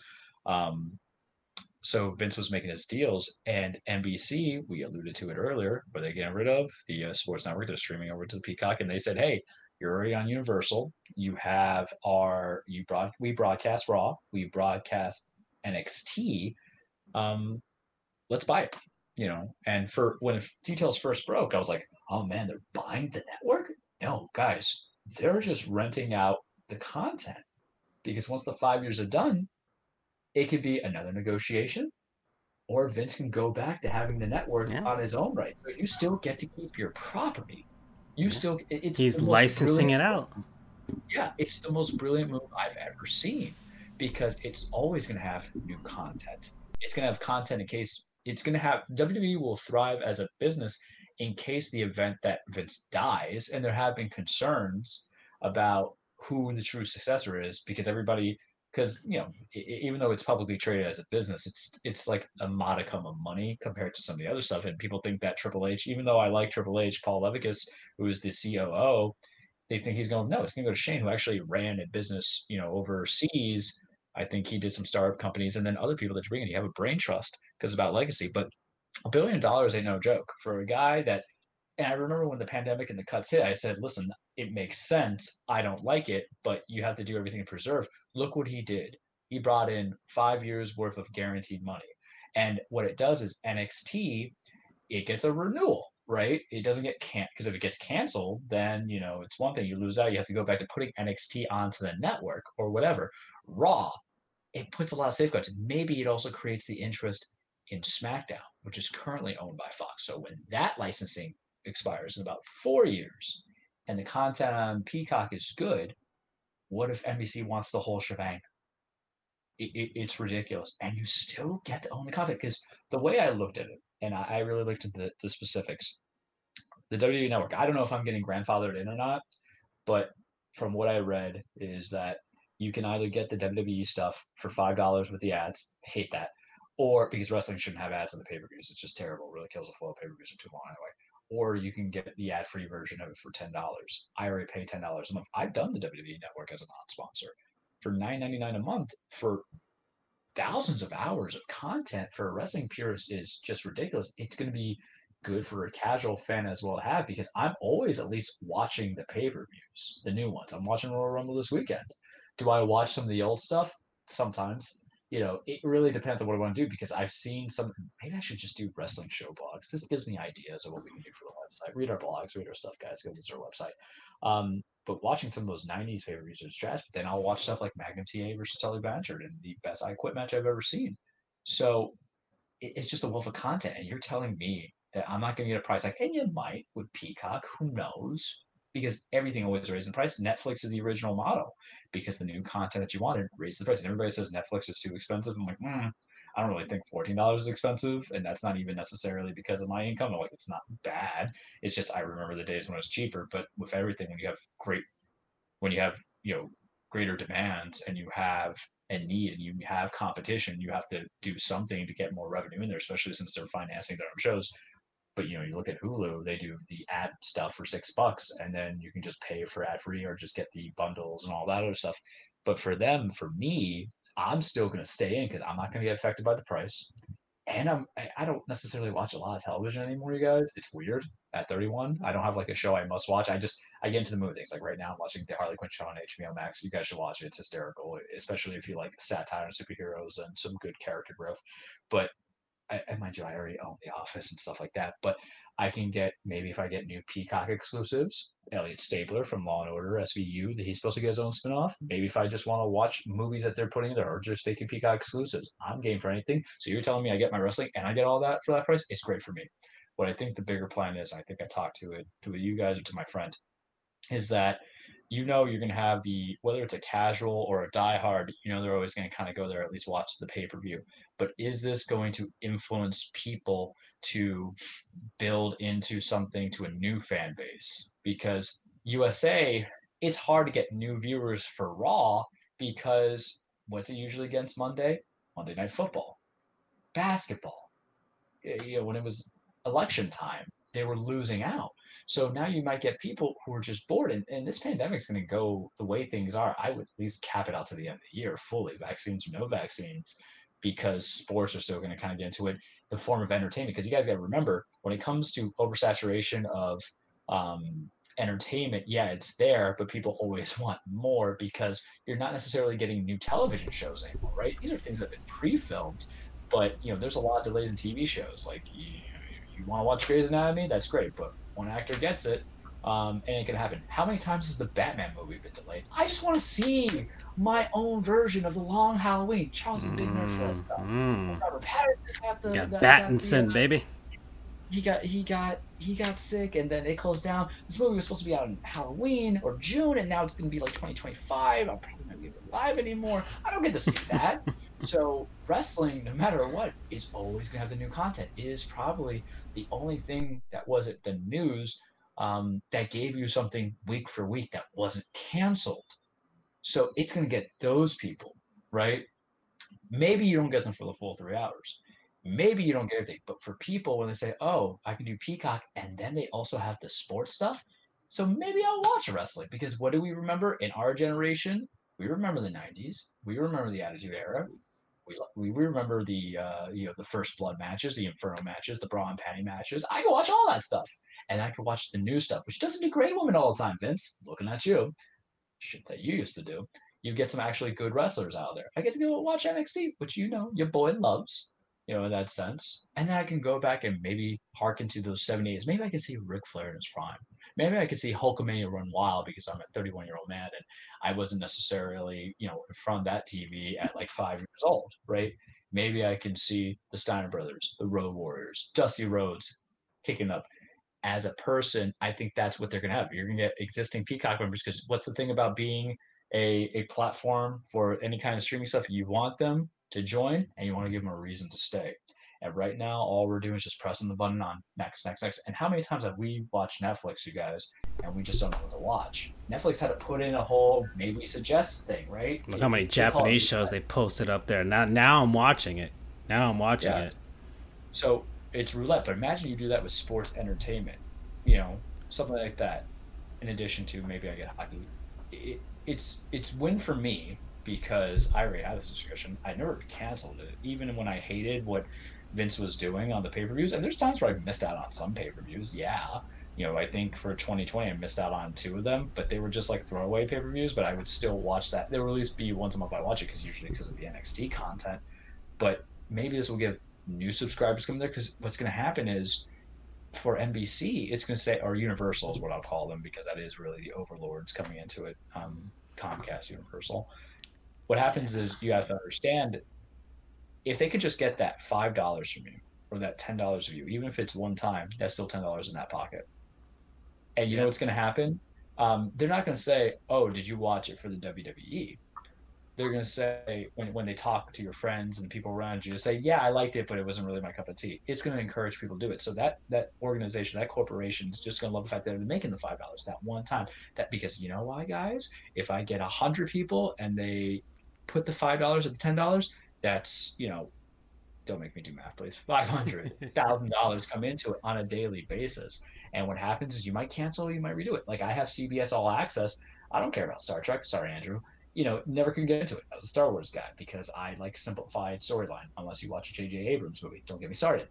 But um, but for the people who don't watch Star Trek, whatever, I watch CBS All Access for football and college basketball and college football. And when it's around June, I cancel it. But I come back in September. So you're not maybe just getting 10 times. So in the WWE, you have four big pay per views. Money in the Bank's not there yet, but it will be. So even from the selling point of what I would do is saying, oh, hey, Royal Rumble's coming up next week. You should get it. That's five to ten dollars because I don't think Peacock's gonna do a free trial because they already have a free version of it. So why would you just waste it? Right? That's stupid to me. Don't do free trials if you're already doing a free form of it. Makes no sense. You're not going to bring in new people because if you already go free form, and they say, "Hey, I want that." You're like, "Ah, I should just pay the five bucks and go from there." Because there's going to be people who say, "Oh, it's just a chal- you know, it's the price of chalupa. Let's just go order this thing." Mm. Chalupa's a great though. Let's not attack Taco Bell because no. I'd pick Taco Bell over a five dollar trial run of anything any day. Um, but the selling points. Oh, hey, there's a Royal Rumble. Oh, hey, there's WrestleMania, Survivor Series, SummerSlam and that alone could be $50 per each individual on the million people masses because that one time view the multiple time views you might want to watch the build up. Screw with youtube a little bit. Limit the uh, copyrights of what you'll post on there as wwe and say oh you want to see more of this interview? Go watch on um, peacock. You want to see the backstage pro- promos vignettes stuff that mattered so much in the cable industry to get you set up for a feud put them on peacock. Mm-hmm. because that's what people might want to see right? Yeah. Or even better, I don't want a TiVo SmackDown. I don't want TiVo Raw. Raw's too long. It's three hours, you guys.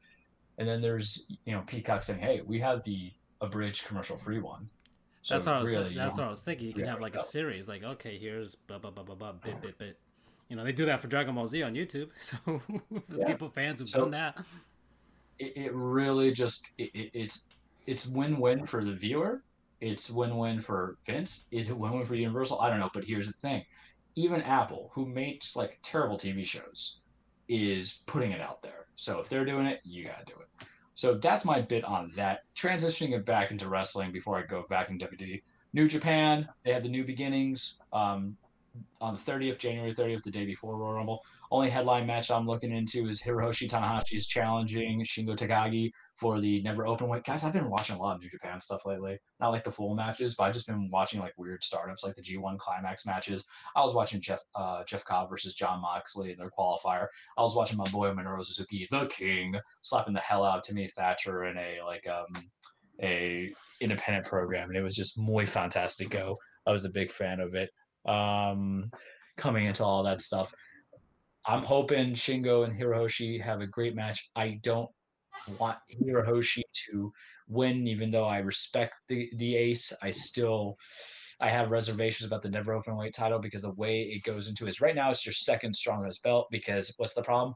The IGWP um, title or IWGP heavyweight championship and intercontinental title are on the same person Kota Ibushi because they're the double belts. So then they need a proper secondary title. So that would be never open weight uh, title. Jon Moxley has the U.S. title, but he hasn't been able to go to New Japan because of the pandemic and because I think AEW and New Japan have a little bit of an issue with licensing rights. So they're really hyping it up. But Tanahashi's kind of seen it all done now. He's been a vet for I want to say 14 years. I don't know how many titles he's won. I can't give you the full numbers. It's a pain in the butt to research this stuff, guys, because I know you know what bothers me about research. I think you both can agree with me. You feel your age because stuff that you remember the other day, a year ago, several years ago that came out like lightning. Um, dude, like you, you try to remember, like I got a Wikipedia this. I used to know this stat. Now it bothers me. Um, I expect a great match coming into it. If it's actually good, I'll send you guys a YouTube clip so I can educate you on the better of New Japan's. AEW, mm, we're getting there. It's it's a slow start right now, kind of building into it. They're still doing the cross brands of TNA Impact. I know it's Impact, but I call it TNA Impact because that's what we really remember as.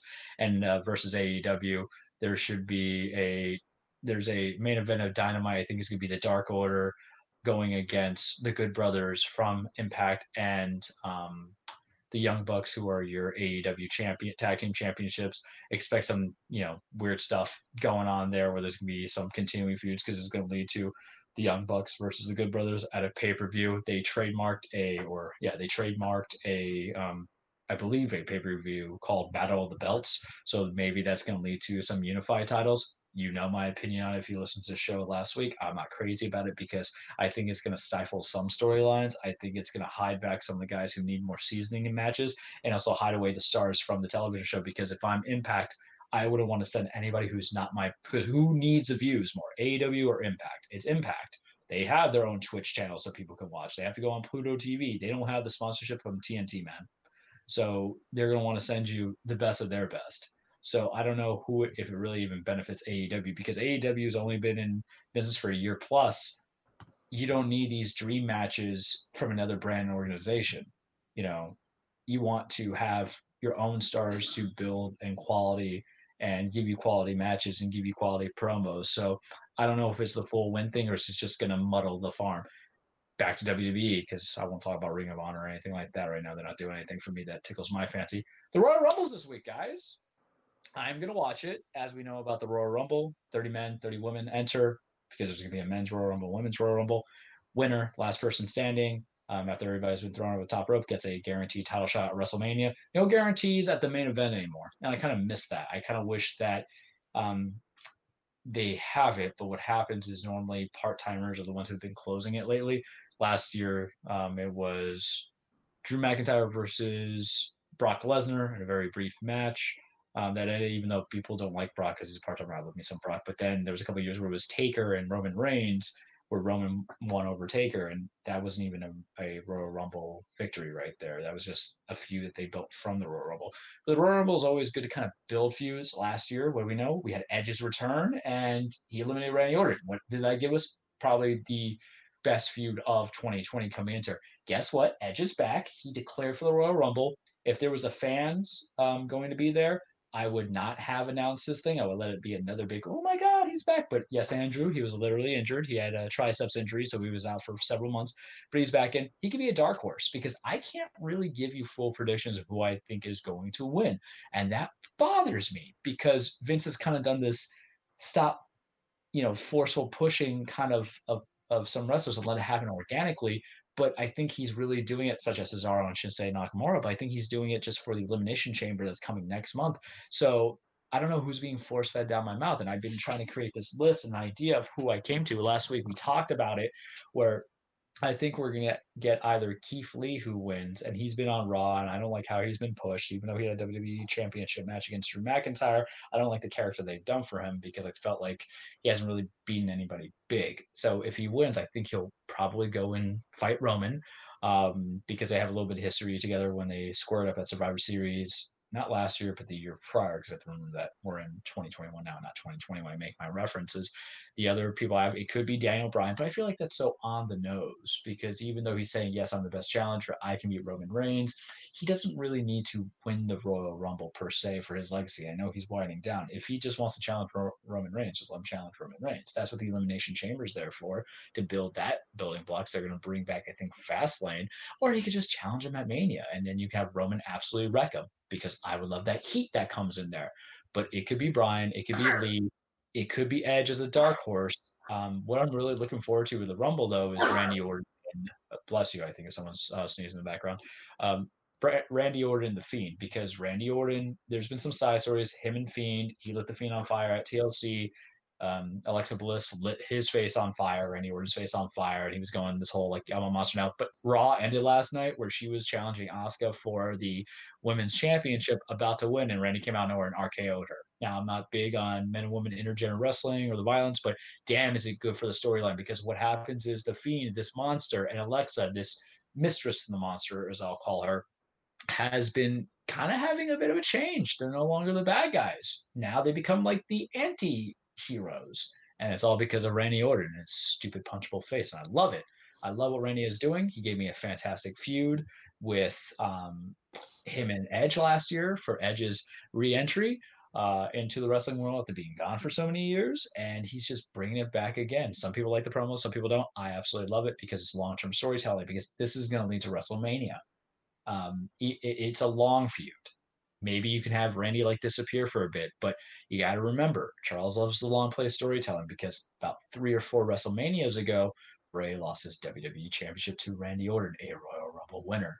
So Randy declared for the Royal Rumble last week, and what's going to happen? We don't know about the Fiend. He was burned life, but what are we getting?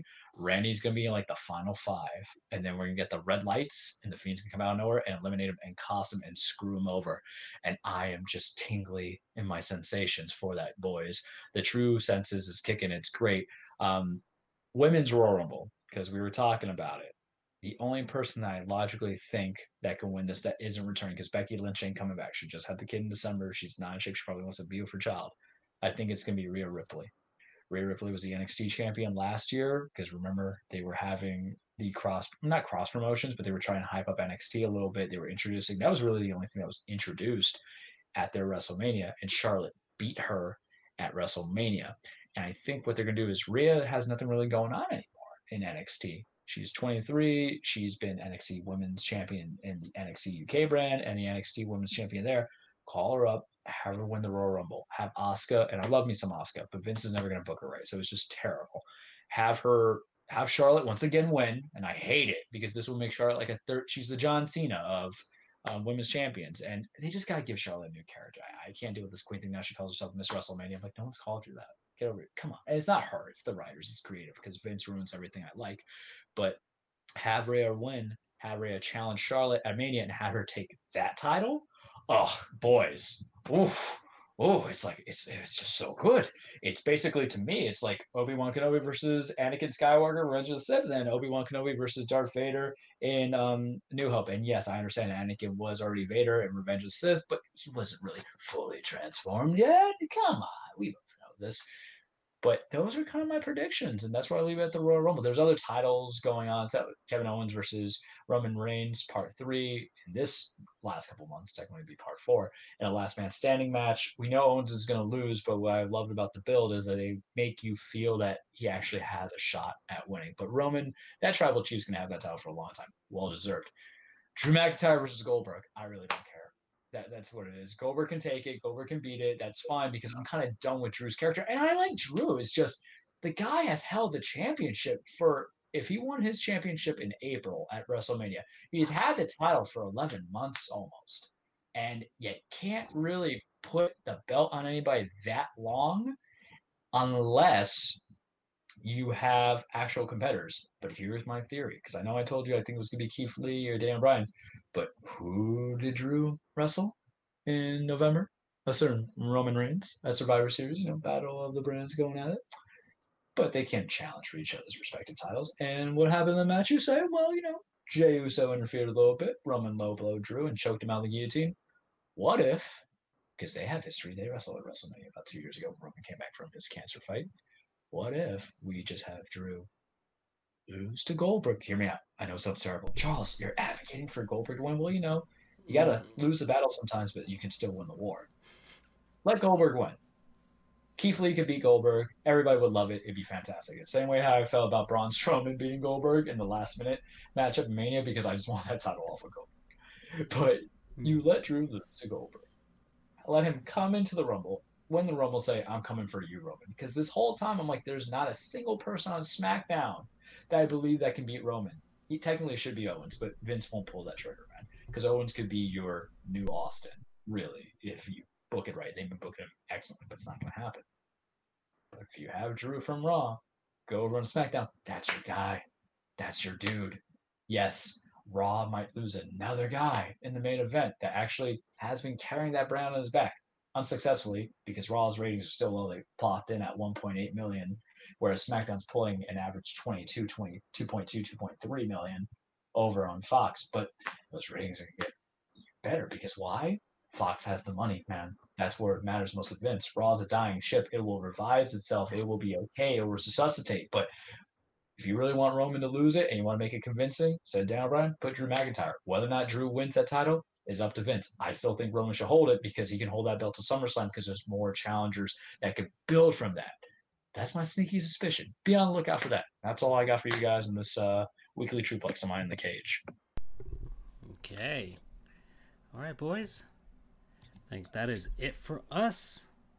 I'd like to thank Gabrielle Starr for popping onto the show.